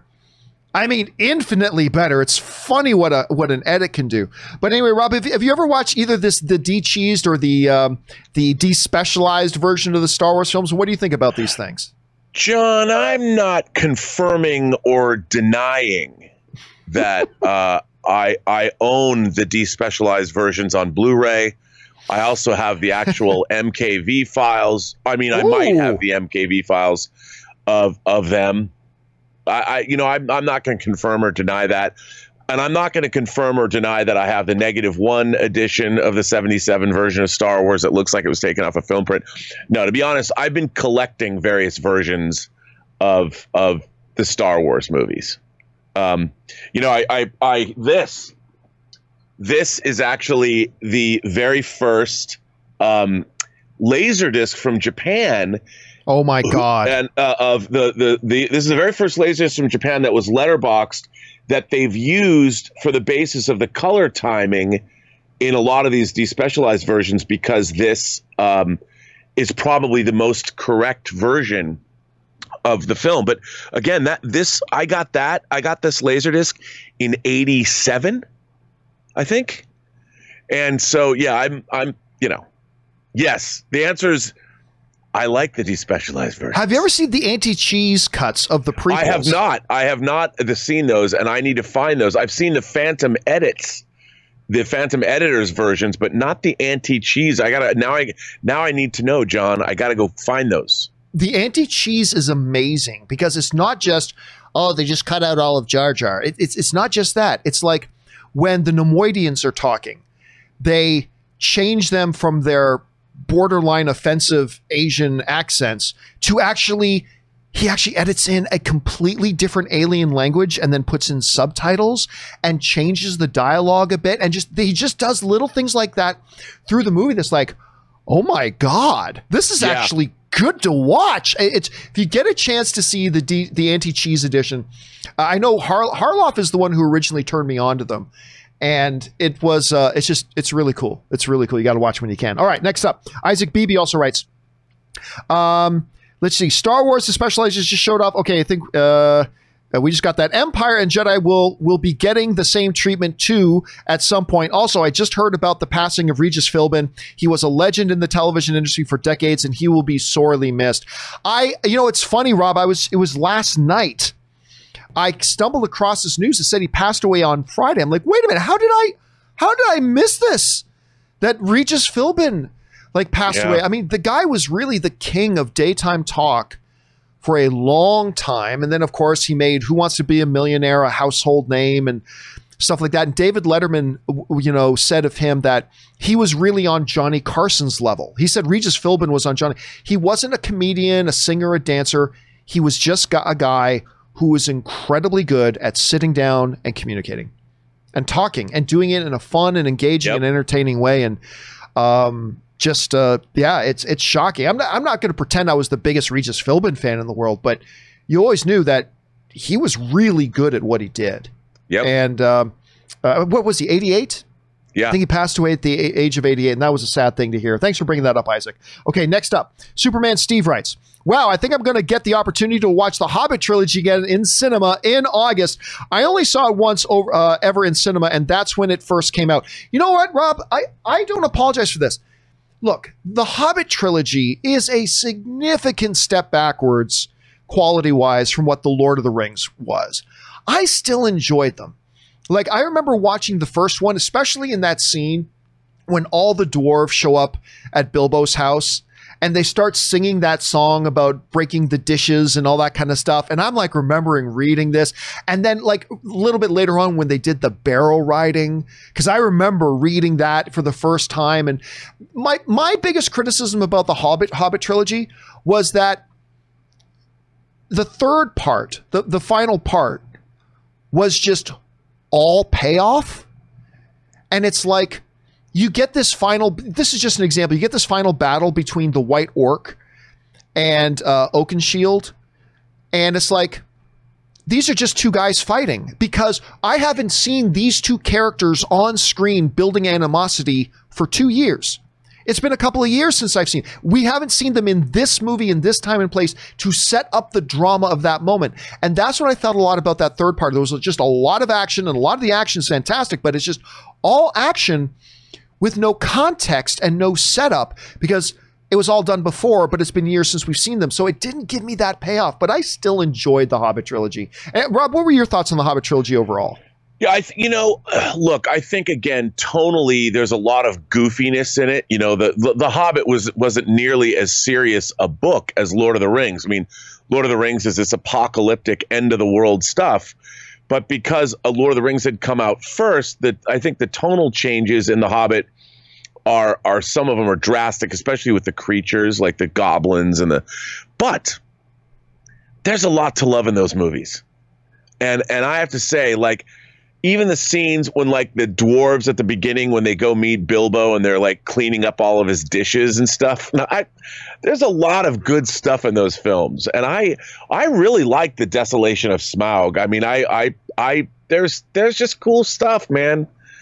You know, And when they start singing that one, like they're in Bilbo's house, the misty mountains oh. call, and they're, they're, they're singing that song, I'm like, like I just felt the atmosphere. So yeah, I, again, major step backwards from the original trilogy, no doubt. Probably was a mistake to break that book into three. I I think at most it should have been broken into two, but to take Right. the one book, uh, anyway, we could talk about that for hours. Okay, next up, uh, let's see. Chris Jordan writes. Um, I hope, hi, I hope you had a great weekend. Cinemas here in the UK are now getting some new releases. I'm seeing uh, St. Francis tomorrow and Unhinged on Friday. Yeah, and I think this speaks again to the whole overall fact that Tenet is looking at saying, yep, we're just going to release these films in the European markets that are going to be open, and we'll open it in the US on September 4th. And if not September 4th, then we'll release it whenever we can. But I think that's one of the reasons, and I think it's because a lot of the European countries have done a good job. Not all of them have to get themselves to this point. And I think that's great that you guys are getting rewarded by being able to see some actual new movies in the theaters, Chris. All right. Uh, let's see. Chris Jordan also writes. Hey, John, hope you had a great weekend. I did have a great weekend, as a matter of fact. As well as the classic movies, UK cinemas are now beginning to show some of the new movies. Oh, yes. So You're so passionate about it, you said it twice. I completely agree with that. All right. DJ Riley writes Hey, John and Rob. Hope all is good. All right, John, you choose the proposal for the last one. Now, out of the next three, which will you take? The Departed, Seven, or 1917. I'm personally going 1917, number three on my all time list. Listen, I love the 1917. I was blown away by 1917. I adore that film, but all day, every day, I'm taking The Departed. Um, partially because The Departed is based on the original Asian film called Infernal Affairs, which is my all time favorite cop movie, period. Not all time favorite foreign cop movie, it's my all time favorite cop movie, period. I thought what Scorsese did in translating that into a North American context while being completely true and faithful to the original was outstanding. So while I love Seven and I love 1917, I'm going to take The Departed. Rob, what about you? You got to pick out of those three The Departed, Seven, and 1917. Which one do you take? It, uh, I really love Seven, but I have to tell you, and 1917 is an amazing f- feat, but The Departed is just so damn entertaining. I mean, the actors, uh, was it Sergeant Dignam who, who Mark Wahlberg plays? I, I, I like you. I'm a huge Infernal Affairs fan. All all of Infernal Affairs movies, and I I I was I love The Departed. It's so much fun to watch because the characters and the performances. So I'm like you would. I would take the I would take The Departed, but depending on what kind of a day you caught me on, I might pick Seven over over The Departed That's, once or twice a month. Only totally because if I'm in more of a horror mood, Seven is such a beautifully made film. It's such a great script. But but again, like 1917, which is a great feat, but once you've seen it, I don't know if there's enough meat on those bones to come back again and again and again. But man, The Departed, every time I watch it, I think to myself, I forgot how good this movie actually is. It's really yeah. good. Got got uh, Marty Scorsese his first Academy Award for Best Directing and won Best Picture. Got Mark Wahlberg his first nomination. Uh, he was nominated for Best Supporting Actor in that one as well. I just uh, so good. All right, next up, Emad writes. Uh, hey, John, I don't think anyone has brought this up yet, but I wanted to add my vote towards the Netflix show Dark. Of course, he's being facetious. Everybody always brings it up. And to add to your watch list. Fantastic show, and I highly recommend watching it in the original dialogue, German and English subtitles. Well, it's funny you should mention that. Uh, Anne and I were talking last night. We decided, we were talking about our plans for today. And we decided tonight, Anne and I are going to start watching Dark. So tonight's the night. Anne and I are going to, now that we've gotten through because uh, she hadn't seen The Boys season one yet. Now that we've gotten through The Boys season one, we're going to start on Dark tonight. So we'll see if I'm able to get through. Rob, I know you've said you've watched this show, right? And and you're yeah, a fan I've of not it? watched the final third season. It's pretty amazing. It's very dense, though. It requires an attention span. So there's a lot of interpersonal relationships with characters that are a little bit tough to keep straight, but it's very gratifying. All right, uh, let's move on here. Next up, uh, Luke one two three four writes: Now that you've watched the Last Jedi and have had time to reflect on it, uh, how would you now rank the Star Wars movies? For me, it's I, I don't really like to do right, but I'll, I listen. For me, it's the original trilogy. The original trilogy is way up here, right? So that's where the original trilogy is.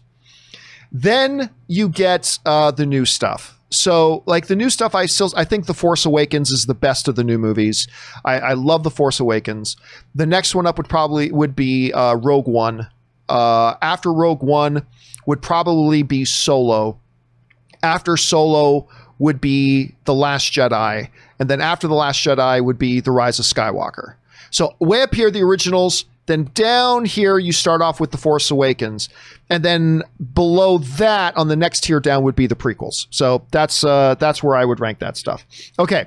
Uh, an anonymous viewer writes, Oh, yeah, it's right here. Uh, Sams- uh, Samsonite, I was way off. Never gets old, never. I can't. Oh, oh, oh, oh, oh, that was uh, Dumb and Dumber.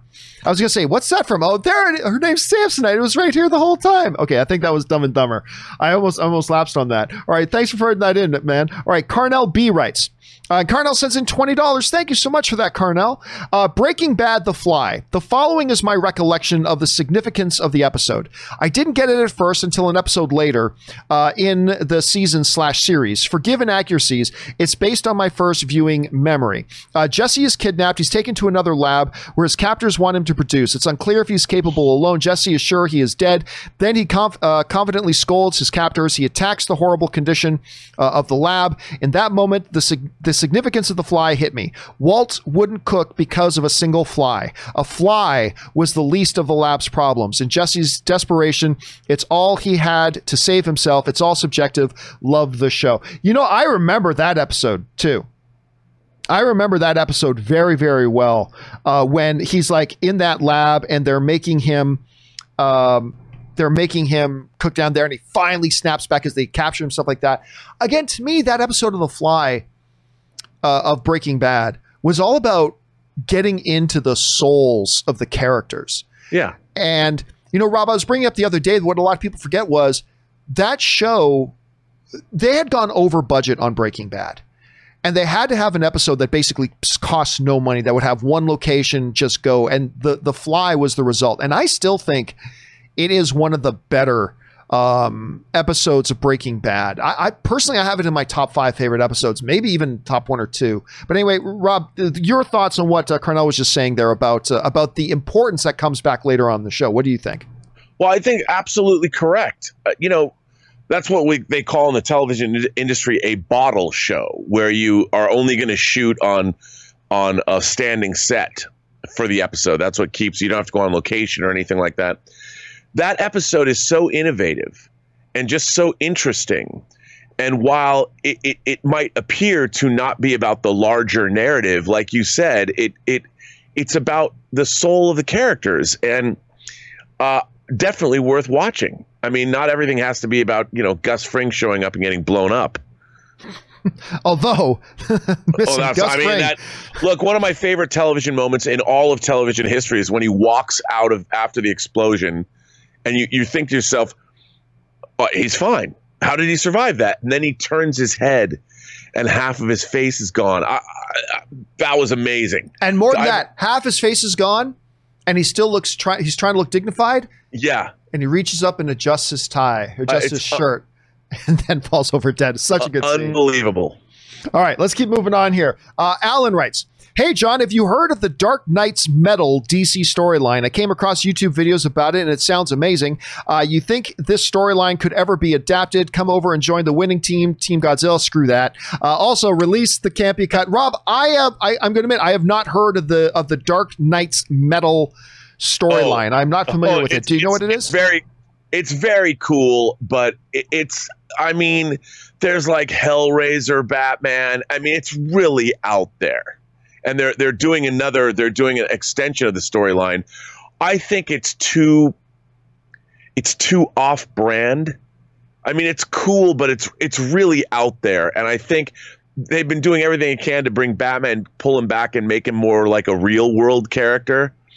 Um, I, I just I don't know if audiences would accept it. It could be an awesome animated series, though, or an animated movie you could do it like an into the Spider Verse kind of a thing. Then people would, I think, buy into it. All right. Uh, next up here, uh, Licardo writes, "Hey, John and crew." Did you know that in Return of the Jedi that the that Naboo was in the celebration scene at the end? Uh, they there were the city with the green tops of buildings. I had always thought uh, they were only in the prequels. Thanks for all your hard work. Well, yes. Well, that was something that was added later. Uh, that w- that was not in well that whole celebration uh, post the destruction of the second Death Star and Return of the Jedi. That whole celebration was not in the original film. The original film, it's Yub Nub, the song that should still effing be there. Uh, it's Yub Nub and just everybody there in Endor celebrating with some fireworks going off in the skies as the X wings fly by, and oh, it's just it's fabulous. But yeah, the, I listen as much as I'm not a big fan of the special edition stuff, there are a few things about special edition that I do appreciate. And Rob, I know you and I have talked about this. Uh, for example, exterior shots of Bespin, I thought were really nice to add a little bit more context to the world you were entering. Um, but one of the other things that I do actually quite like, because I, I feel like narratively it's appropriate, is that when the second Death Star is destroyed, they do a quick pan around the galaxy yeah. to show the different worlds celebrating. And that's actually a part of it that I appreciate. But yeah, but keep in mind that was stuff that was added much, much later. Is there anything about the special edition? Because we were talking about that earlier, Rob. Is there anything about the special edition that does work for you that you do look and say, well, that was a good edition? I'm, what do you think? There's a yeah, there's a couple of shots like in Jedi. Like I, I like. There's one shot where you see a bunch of banthas you know, in the in the early sequence with Jabba's sail barge and all that, which I, I was like, that's cool. You know, I, I, like I like that kind of stuff. I do like, like you were saying, seeing outside the windows in Be- in Bespin. You know, just a little bit more of the city. It, it's made more expansive, but for the most part, like especially in Star Wars when they're rolling into Mos Eisley, Mos Eisley is now this bustling. It was a horrible like backwoods truck stop before. and Now it's this big sprawling metropolis with Jawas riding Rontos. And when you get to the scene where you don't need to see his identification, these aren't the droids you're looking for. There's so much crap f- flying through the screen that the suspense of the actual moment, like of Ben Kenobi using his force powers like this for the first time on the weak minded that's kind of been diminished by everything they did. So I'm I'm not a fan of the special editions. All right, we move on now. Alvin the Chipmunk writes In an alternate universe, would you rather see Sam Raimi's Spider Man 4 or Marc Webb's The Amazing Spider Man 3? Man, that's a that's a good question. Uh, because the final installments of both of their runs were were disappointing. You know, obviously Spider Man 3, uh, which I thought was probably the worst of the Spider-Man movies. Uh, I love the first Amazing Spider-Man that Marc Webb directed, but and and look, there are things to like about the Amazing Spider-Man 2, but it was a big significant step backwards from there. I, I, at least with Raimi, we had a full three. So I'm going to say Marc Webb's Amazing Spider-Man three because I really because we got three films already with the uh, in the Raimi verse, and and I really enjoyed the first one. I love Spider Man 2 that he did. Mm-hmm. But I never thought Webb was able to really follow up with, I thought, all the good work that was done in that first Amazing Spider Man. I really like Andrew Garfield, and I like the dynamic him and Emma Stone had. Um, actually, I hate, Rob, I hate romances in comic book movies. Hate, hate, hate, hate, hate them. Only two I've ever really enjoyed in comic book movies.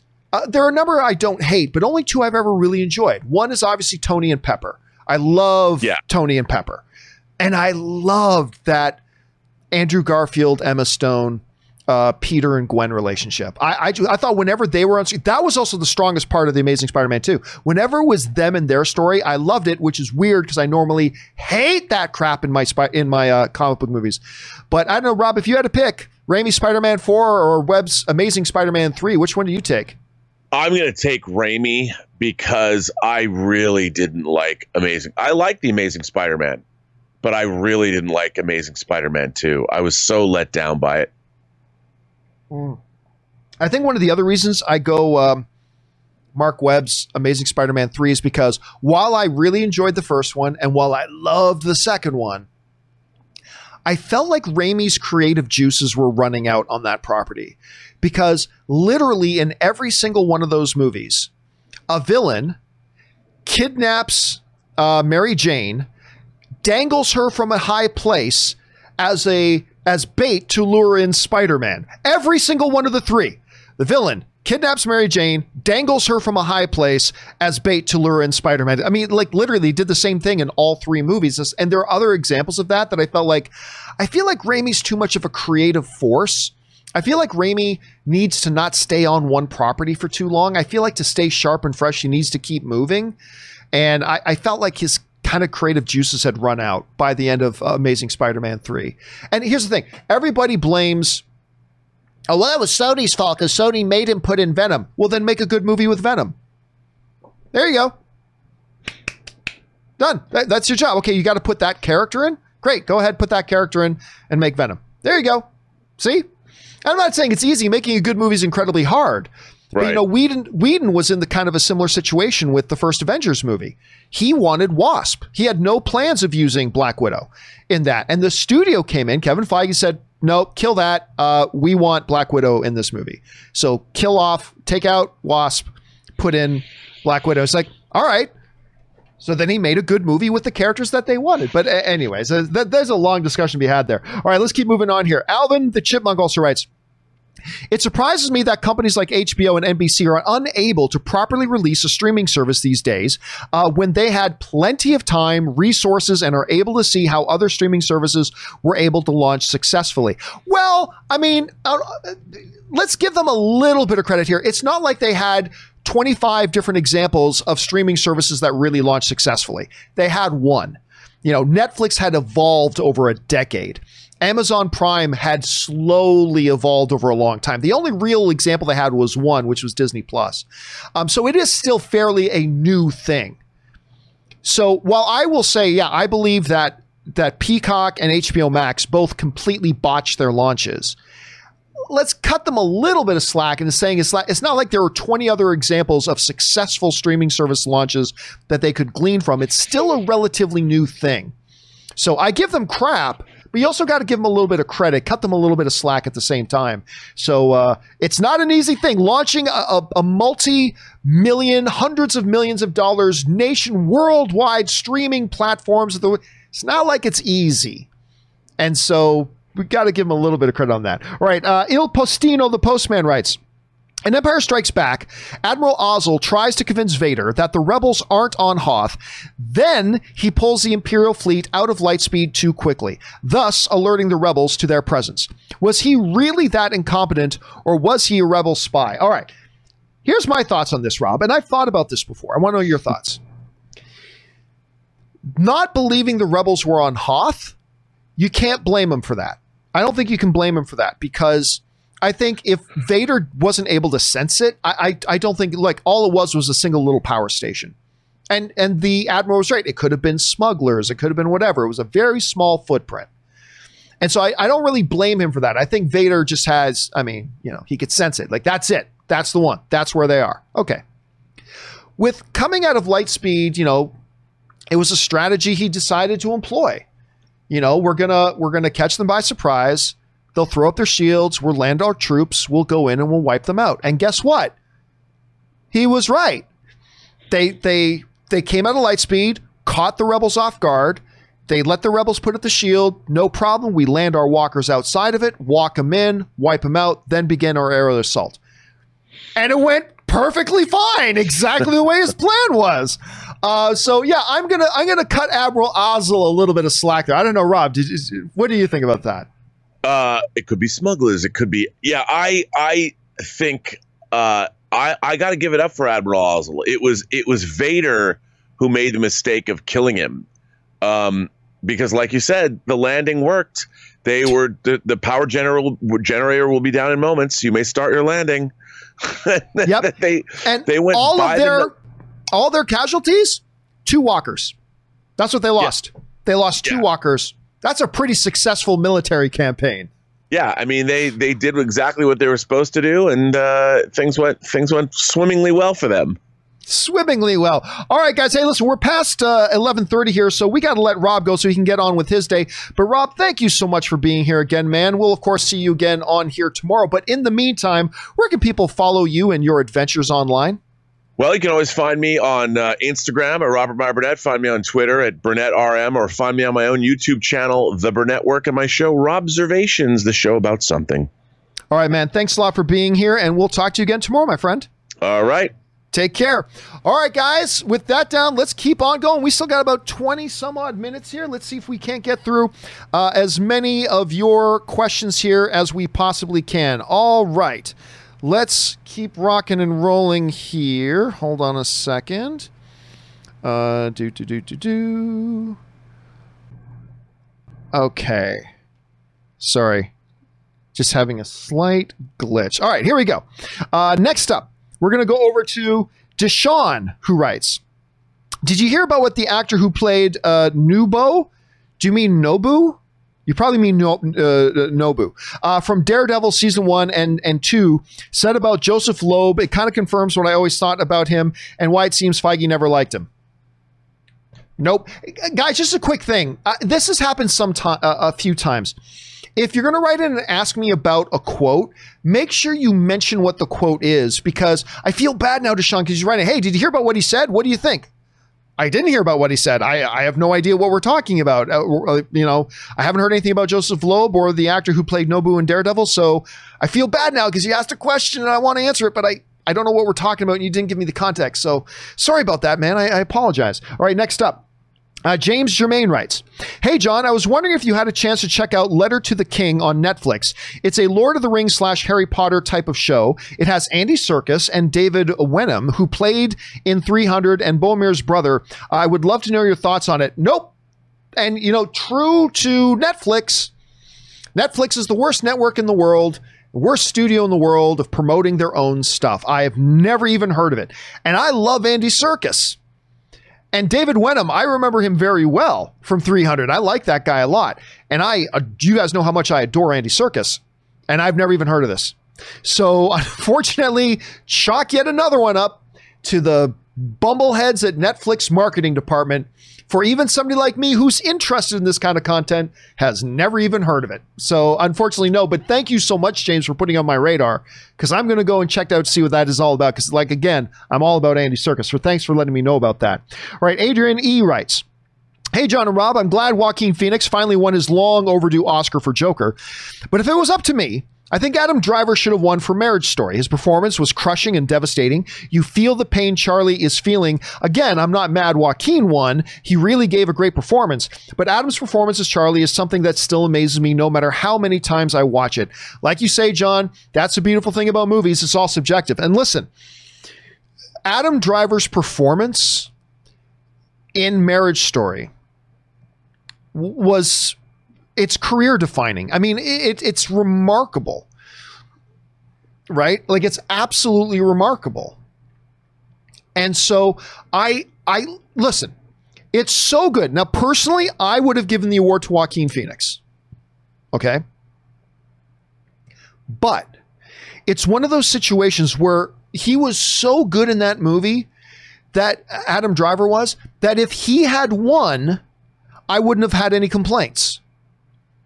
You know, there might have been one or two other nominees if they want to go, hey, wait a minute, over Joaquin Phoenix. And again, I still feel very confident in Joaquin Phoenix deserved to win that. But Driver was so good. And listen, Scarlett Johansson was so good. And, you know, uh, one of the supporting actresses won the Academy Award for Best Supporting Actress. All the performances in that movie were stupid good, including Scarlett's, including uh, Adams. If Adam had won, even though he wouldn't have been my pick, I would have gone, yeah, I'm, I'm good with that. Not my pick, but I'm totally good because he was amazing. He was absolutely amazing in that, Adrian. Thanks for bringing that up. All right, next up, an anonymous viewer writes. John, thanks for everything you do. Well, thank you, my friend. I know $5 ain't much, but it's probably enough to buy soda or a chocolate to get you through the day. I love your channel and appreciate the hard work you do. Thanks for everything. And Kong over Godzilla. Damn right, my friend. Team Kong. Um, listen, man, seriously, thank you. It's, it's, it's always nice when somebody just wants to write in and say just to say something nice and positive. And so i thank you for that man very very much. And thank you for being here. And thank you for you know enjoying the show enough that you want to support it. So thanks so much for that man. I appreciate that. Uh, and yes team kong all the way. All right. Adam hamblett writes one of two uh, one film me and my father never got to see in theaters before he passed away was Superman the movie. This weekend, I went to see it with my four year old son. I have seen it 50 plus times and love seeing it on the big screen. My son, oh, so you got to see it in the in a local theater. That's awesome. My son cried when Lois, um, that's one. Okay, my son died when Lois my, and he cried when Lois died and cheered when Superman turned time back and saved her. Sorry if this makes no sense, as I tried uh, twice to send it. First part of the question, and it said it failed, but money was taken. Um, well, it came through, man. It came through. That's the important thing. Um, yeah, listen, you got to understand there are people today who watch that Christopher Reeve uh, Spider Man, that Christopher Reeve Superman movie for the first time and they watch it for the first time. And I've heard some people go, What's the big deal? Like, it doesn't hold up. Eh, okay, I, I get that. It's a really older movie. It's like from the 70s. I get it. It's an older film. I get it that in many ways, if you're going, if you are, if you're one of these people like me who've been spoiled by the golden age of comic book movies that we're in right now, when you're getting things like Man of Steel and Avengers and all that kind of stuff and Dark Knight, yeah, going back, but you got to understand when that Christopher Reeve Superman came out, it was unlike anything that had ever been done before, particularly in the comic book genre. And you know, the the tagline of it was you'll believe a man can fly. And when you go back to it, if you put yourself in that mindset, that remember, there was no golden age of comic book movie yet. This is before X Men had come out. This is before the modern age of digital effects. This is back in a time when the idea of a comic book movie was laughable and nobody took it seriously.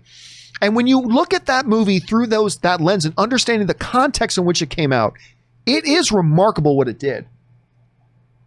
And I think that's really powerful that you can watch that today with your son. First of all, it's great that you got to see it on the big screen. That's awesome. But you get to watch it today with your kid, and it can still make an impact on your kid, even though I think the flying around the world backwards to turn back time is ridiculous. But still, it can make an impact on a young viewer who had never seen it before. I think that's great, man. Thanks for sharing that, dude.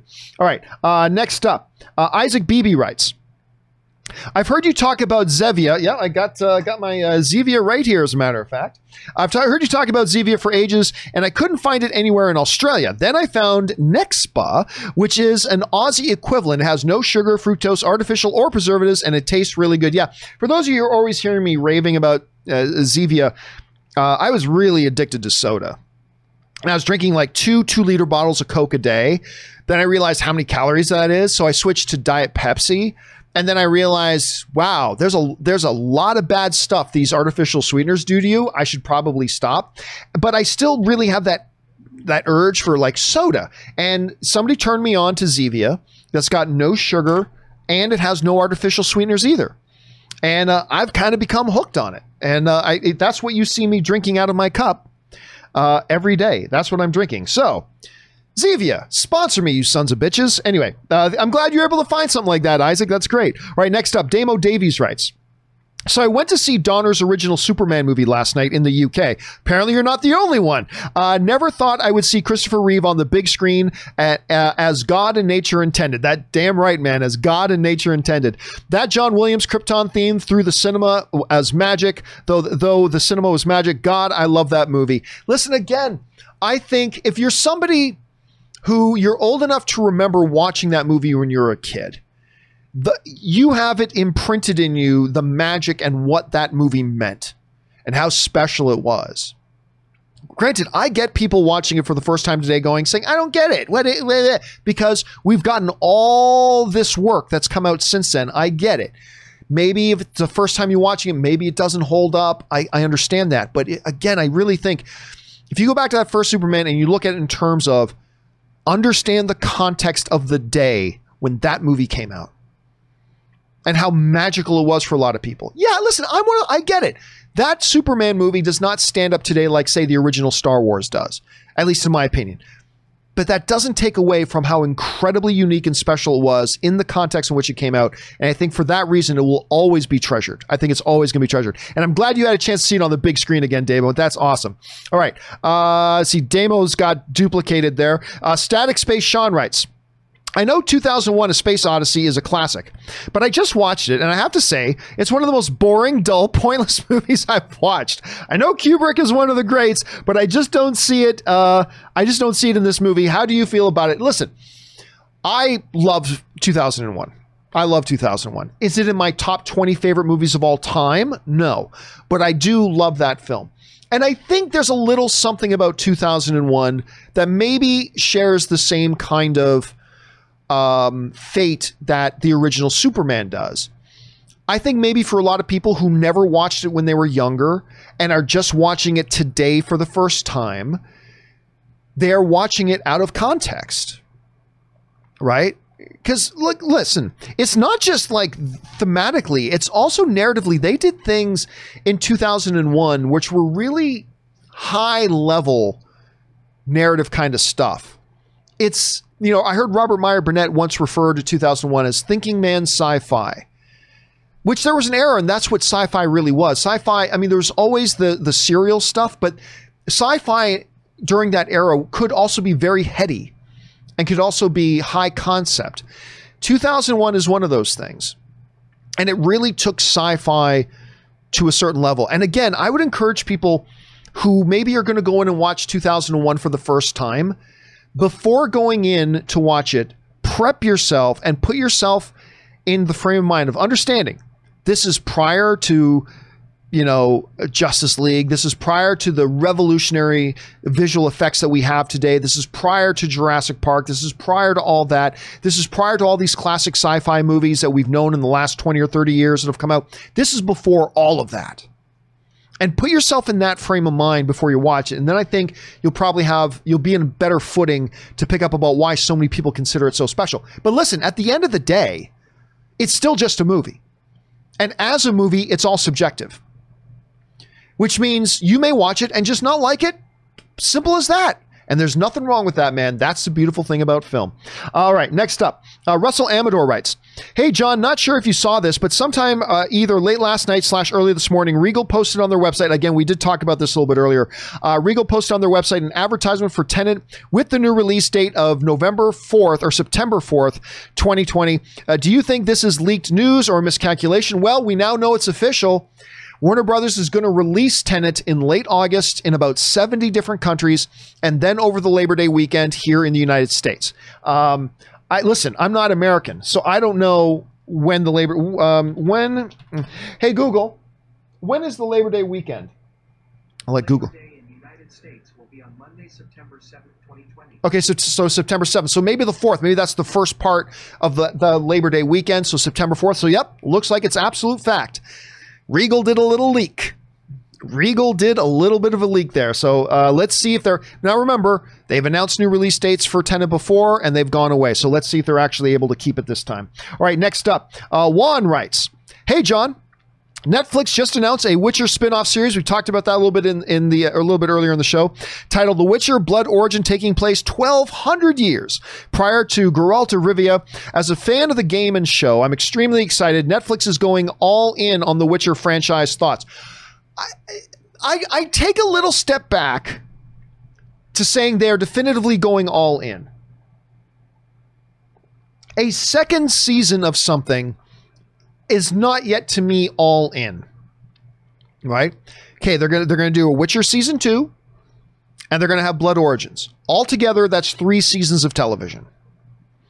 I so I wouldn't call it yet all in. Now, if they do The Witcher season two, and they do Blood Origin, and then they spin off two more Blood Origin type things, and then they do a Yennefer spin off series, and then a Witcher 3 and 4, and, and all, that, that all starts to happen, then we can say that Netflix is going all in on The Witcher. You know, Rob said a little bit earlier, and I agree with him that, you know, you want to be a little cautious and take your time developing, you know, a, a cinematic universe, if you will. But I believe this is them being cautious. I think having the first season out, came out ages ago. We know they're going to do season two. And they've announced one limited series, a six episode limited series, to come out sometime after that. I don't think that's rushing it. I think they are taking their time. I don't think they're getting ahead of themselves, but I wouldn't necessarily call it going all in on it just yet. But I'm excited because, I mean, listen, I, am a little bit less excited because it's not Henry Cavill, right? We're not going to get Geralt of Rivia in it, so I'm a little bit less excited, but when you consider what a great job they did on season one of Rich Witcher, why not be at least a little bit excited for this thing? So I'm looking forward to it. I'm looking forward to it. All right. Uh, Stephen Johnson writes Hey, John, uh, how much would I have to tip to skip Phoenix Rising's question. Uh, so apparently you and Phoenix Rising know each other because then Phoenix Rising writes, "Well, good morning. Also, John, my question is, wait, why skip my question? It's about it's about the next Superman movie. So clearly, you and I are, are eavesdropping on a private conversation going on between Stephen and Phoenix. Stephen writes, "Oh, it's a Superman question. I love Superman. Did we just become best friends? A little bit of stepbrothers there. Best friends? Yep." Uh, Thank you for letting us in on that conversation, guys. Appreciate that. But where is this next Superman question? I'm now I'm curious. Sam Phillip writes, Hey John, I was wondering which hot toys do you have? I was thinking about buying one myself. Just be very careful buying hot toys because it can become addictive. Right? It's like me with uh, pops. I never had any. Then my brother-in-law Ray bought me a couple, and then all of a sudden I had two or three hundred of them. Or hot toys. Now, now pops are like 10, 11, 12 bucks. Hot toys are like 200 to $300 or more. And I never had any hot toys. And then I bought one. And then all of a sudden I had four. And I had to stop because it can become a little bit addicting. So the ones I've got, okay, so I've got um, I got Jor-El from Man of Steel. Uh, so I've got that. I've got uh, the Alien Queen from uh, Aliens. I've got Boba Fett um, and I've got a Henry Cavill Man of Steel. So those are the four that I've got. I've had a few others that I've given away, uh, but those are the four uh, that I have. And the reason I do not have four is because I cannot allow myself to own 40 because if I buy another one, all of a sudden I'll buy three more. And then, you know, ultimately the wife is, ah, John, why are there, uh, why is $3,000 missing from our bank account? Oh, I don't know, honey. That's strange. Have no idea. What are those toys? Nothing. Nothing to see here. Don't worry about it, honey. Yeah, uh, I got to be very careful because you get into those things, man you can get go down a rabbit hole really, really fast. All right. Uh, uh, Evil John Campea writes, "Hello, regular John. Uh, on my Earth, Oscars have just announced that 2020 Oscars will be held in 1804. Do you think time traveling Oscars is a cop out? Thank you, John. I mean, think about it. Yeah, we'll do the Oscars, but we'll go to a year. We'll hold them in a year when there wasn't any COVID yet. I hate time travel in my movies." But time travel to get us the Oscars might be some creative thinking. That might be some creative thinking right there, Evil John. All right, John, uh, Jordan Harper writes. Hey, John, uh, I have been a longtime fan. Thank you so much, man. Do you believe that movie studio heads listen to social media too much when making decisions? In sports, we hear this comment a lot. If you listen to the fans, you'll be sitting uh, up there with them. No, I think for the most, here's what I think a lot. I think sometimes what the studio heads and what the fans want align, and then the studios spin it as, see, we listen to the fans. Shut up. That's what you're going to do all the time. Now, look, there are some rare exceptions when I think that's when that has been the case. Like, for instance, the Sonic situation, right? I think that wasn't just PR spin of saying, yeah, look, we listen to the fans. 99% of the time, when what the fans are asking for and what the studio does align, it's because that's what the studio is going to do anyway. But sometimes, like the Sonic situation, uh, I think it does align, but I think it's rare. So, do I think it happens too much? No, I don't think it happens too much. Um, because, like I said, I think it's very rare. And there are some bigger situations over the past, you know, 10 years or so that you could maybe point to, but a number of those I think, well, that, that's what the studio is going to do anyway. So, yeah, I, I look. Kevin Feige is a great is a great example of that. Kevin Feige has his finger on the pulse of the fandom. But then, understanding the pulse of the fandom, he makes his own decisions about what he thinks is best for the MCU. And sort of, he finds that balance. So it does happen, but I think it happens a lot more rarely than you think. And therefore, no, I don't I don't think it happens too often. It's a great question, Jordan. Well well asked. All right, Chris Warden writes. Good morning, John. Good morning, Chris. I uh, just wanted to wish a happy birthday to the original Wonder Woman, Lynda Carter, 69 years young and still a smoke show. I thought her birthday was like a few days ago. Uh, either way, yeah, because I think Lynda Carter and what didn't didn't somebody write in that Lynda Carter and Patty Jenkins had the same birthday? Hold a second. Uh, uh, Lynda Carter birthday, or is it actually today? No, yeah, it was a few days ago. Yeah, it was on the 24th. But hey, happy belated birthday to Lynda Carter anyway. She kind of set the standard for comic book material on television, uh, being Wonder Woman. Uh, okay, uh, then again, there's a couple of duplicates have come in today, so there's another duplicate. Jay Meister 25 writes, not surprised about the Oscars not being performed in 2021. How many films were released this year? 10? Well, I mean, more films than that, but films that were actually notable, yeah, it's small. Remember, there are there are movies coming out every week. We just don't know about all of them, or we don't talk about all of them. So there were more than ten films that came out, uh, significantly more, but only ten that were really notable. And by the time we do get Tenet, whenever that is, we'll have had six or seven months of no movies coming out. So now again, it's not definitive. There have been no announcements that they're not going to have Oscars for 2021. It's just saying that even though just a month ago that wasn't even a consideration, today, according to my source, today it's being seriously discussed. And it's just a matter of when, unless things drastically change. So let's see how that all kind of works out. But but make no mistake, it's not an official thing at this point. Let's be very clear about that. It's not an official thing. All right, again, and another duplicate. All right, uh, Derek uh, Rita writes. Hey, John, one of two. We have a local theater allowing people to rent out a showing of a movie of your choice. I rented it out for my son, who is a huge Jurassic Park fan. We watched Jurassic Park 1. Uh, yeah, that's the cool thing. See, there was there are, are a couple of services, even in North America, that they have a huge selection of movie theaters they work with and a huge library of movies that they've made deals with studios that they can exhibit. So what happens is with one of these companies, you say, I want to hold an event on July 30th. I want it at this movie theater and I want to show this movie. And you go through their catalog to show which movie theaters they work with, and it's a ton, and which movies they have access to, and there's a lot. May not be everything, but they have a lot. And say, yeah, I'd like to book that theater on that day to show this movie. And then they'll say, great, now you sell tickets for it.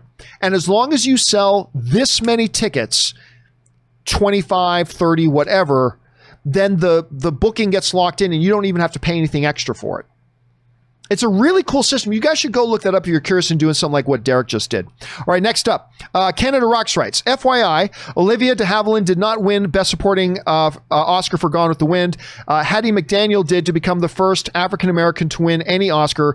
Olivia won Best Actress for To Each His Own and The Heiress. Hold a second, let me bring that up again. I, you are absolutely right about Heiress. She won Best Lead Actor for Heiress. Um,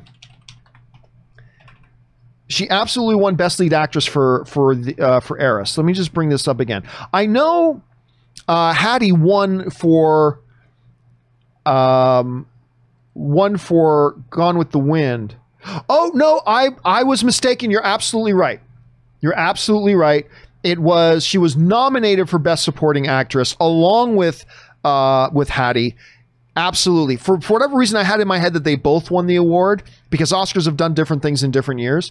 I had in my head that they both won the award, but no, you're absolutely right. I knew about the heiress that she won for Best Lead Actress. Her other win was to each his own in 1946. Absolutely right. Well pointed out, Canada Rocks. Well done. This is one of the good things about having a community of people here is that if I drop the ball on one little fact, there are other people there to pick it up. I appreciate that, man. All right. Um, Derek Scott duplicated again. Um, uh, here's 10. Oh, he's 10. Your son's birthday was 10, so you never got to see, I uh, never thought you'd get to see Jurassic Park in theaters. What a cool experience. Again, being able to go in and watch these movies on the big screen, the way, as somebody wrote in earlier, the way God and nature intended is the best way. And Jurassic Park is one of those movies that you got to see on the big screen. It's great on your TV, but it ain't nothing like watching it on the big screen. So I'm glad you were able to do that. All right, next up, uh, Demetrius uh, Dinda writes, I honestly think that the John Campea show would be a great addition to G4. And I also think uh, that with Attack of the Show, possibly returning, I hope Chris Gore uh, would return to bring you DVD Tuesday segment. That probably, it would probably be, probably be VOD Tuesday now, not DVD Tuesday. Much love, Campea. Let's get filthy with it. Yeah, I, I don't, I don't think I'd want to put my show on G4. Not that I don't love G4. I totally do, but I don't think they could afford to pay me enough to shut down my YouTube channel to go in G4 when, for all I know, G4 is going to last a year and I'm going to scrap my YouTube channel to go and do that for a year. And listen, some people don't believe me when I tell them, but oh, believe it. I've had offers to do things with the John Campea show at certain outlets. Um, and I mean, I never mention the outlets because I don't want to throw anybody under the bus, but part of it has been like, okay, that's cool, but I don't know if this thing you're doing is going to last. And I'd be taking an insane risk to shut down something I've been building for a few years and that I do quite well with. And I have paid employees and I'm able to pay and pay their salaries and all that kind of stuff. I, it would be kind of foolish of me to pull that, to uproot all that to go and do something like this. And G, not that G4 has asked me, they don't even know who I am. I'm an effing nobody, but I've, I've been approached by certain places about doing stuff like that. And, you know, I've talked to Ann about it and Ann and I, we always consider it and, and think it through, but it's like either number one, it was a situation where I would lose all creative control. It's like, well, I'm not going to do that. Or number two, it was a situation where I did get to keep most creative control, not all of it, but most of it. But it would also mean shutting down my YouTube channel for something that I didn't know if it was going to last six months. And so it's always kind of one of those weird. So there, I'm pulling back the curtain, letting you guys see a little bit of behind the scenes stuff. But there's that because I've been I've been burnt by that before, right? I've been burnt by that before. Uh, one example of, of me being burnt by that was with Comic Con HQ that was run by Lionsgate. And I really liked the people I, I enjoyed the people I worked with there very, very much. I bought into their vision and I kind of stopped what I was doing to go and start up this thing with Comic Con HQ, being the, the new streaming network that was run by Lionsgate. They asked me to come over and start this thing, and I did, but Comic Con HQ didn't last. You know, they had canceled every every they had launched with like eight shows. Mine was one of them. And by the time we pulled the plug on mine, mine was the last one. They had pulled, they had canceled all the other seven shows. Our was the last one still running and going. And then we just ran out of steam on that one too. And it's like, okay, so that was a big risk that didn't pay off. So I've kind of been bitten in the ass by that before. And so now, you know, once bitten, twice shy. So I'm now, these days, I'm really, really, that, don't get me wrong. If like Warner Brothers came to me and said, hey, we want a weekly John Campea show on HBO Max. Uh, and we'll give you a guaranteed three years and blah blah blah. Well, of course, I'll pro- I'd probably take that. Let's not be silly. Let's not be silly. I'm not going to be one of these. No, I'm an artist. The art come. No, no, no. Like if Warner Brothers came to me and said three year contract, a weekly John Campea show, whatever on on HBO Max, do you want to take it? Hell yes, I'd take it. I'd, I'd probably take that in a heartbeat. But but most of the other situations, and I think a G4 would be a different kind of thing. Uh, anyway, guys, listen, there are still a few questions to go. However, we have gone over time. So listen, for everybody from Brian, Jesse, Anonymous, uh, Pineapple on Pizza, do not worry. We're going to start tomorrow's show with your questions. We're going to kick off tomorrow's show with your questions. Your questions will be the first one to get asked tomorrow. So make sure you guys come back and join us for that. But in the meantime, guys, Thank you, everybody, for being here and making this show a part of your day. Special thanks to Robert Meyer Burnett for being here. He'll, of course, be back again tomorrow. And a special thank you to all of you guys who sent in the live questions. Number one, because you gave us great fun things to talk about. But number two, it's because you supported this channel while you did it. And all of us here, thank you for that. That'll do it for me for now, guys. Thanks a lot for being here. My name's John Campea. And until tomorrow's show, bye bye.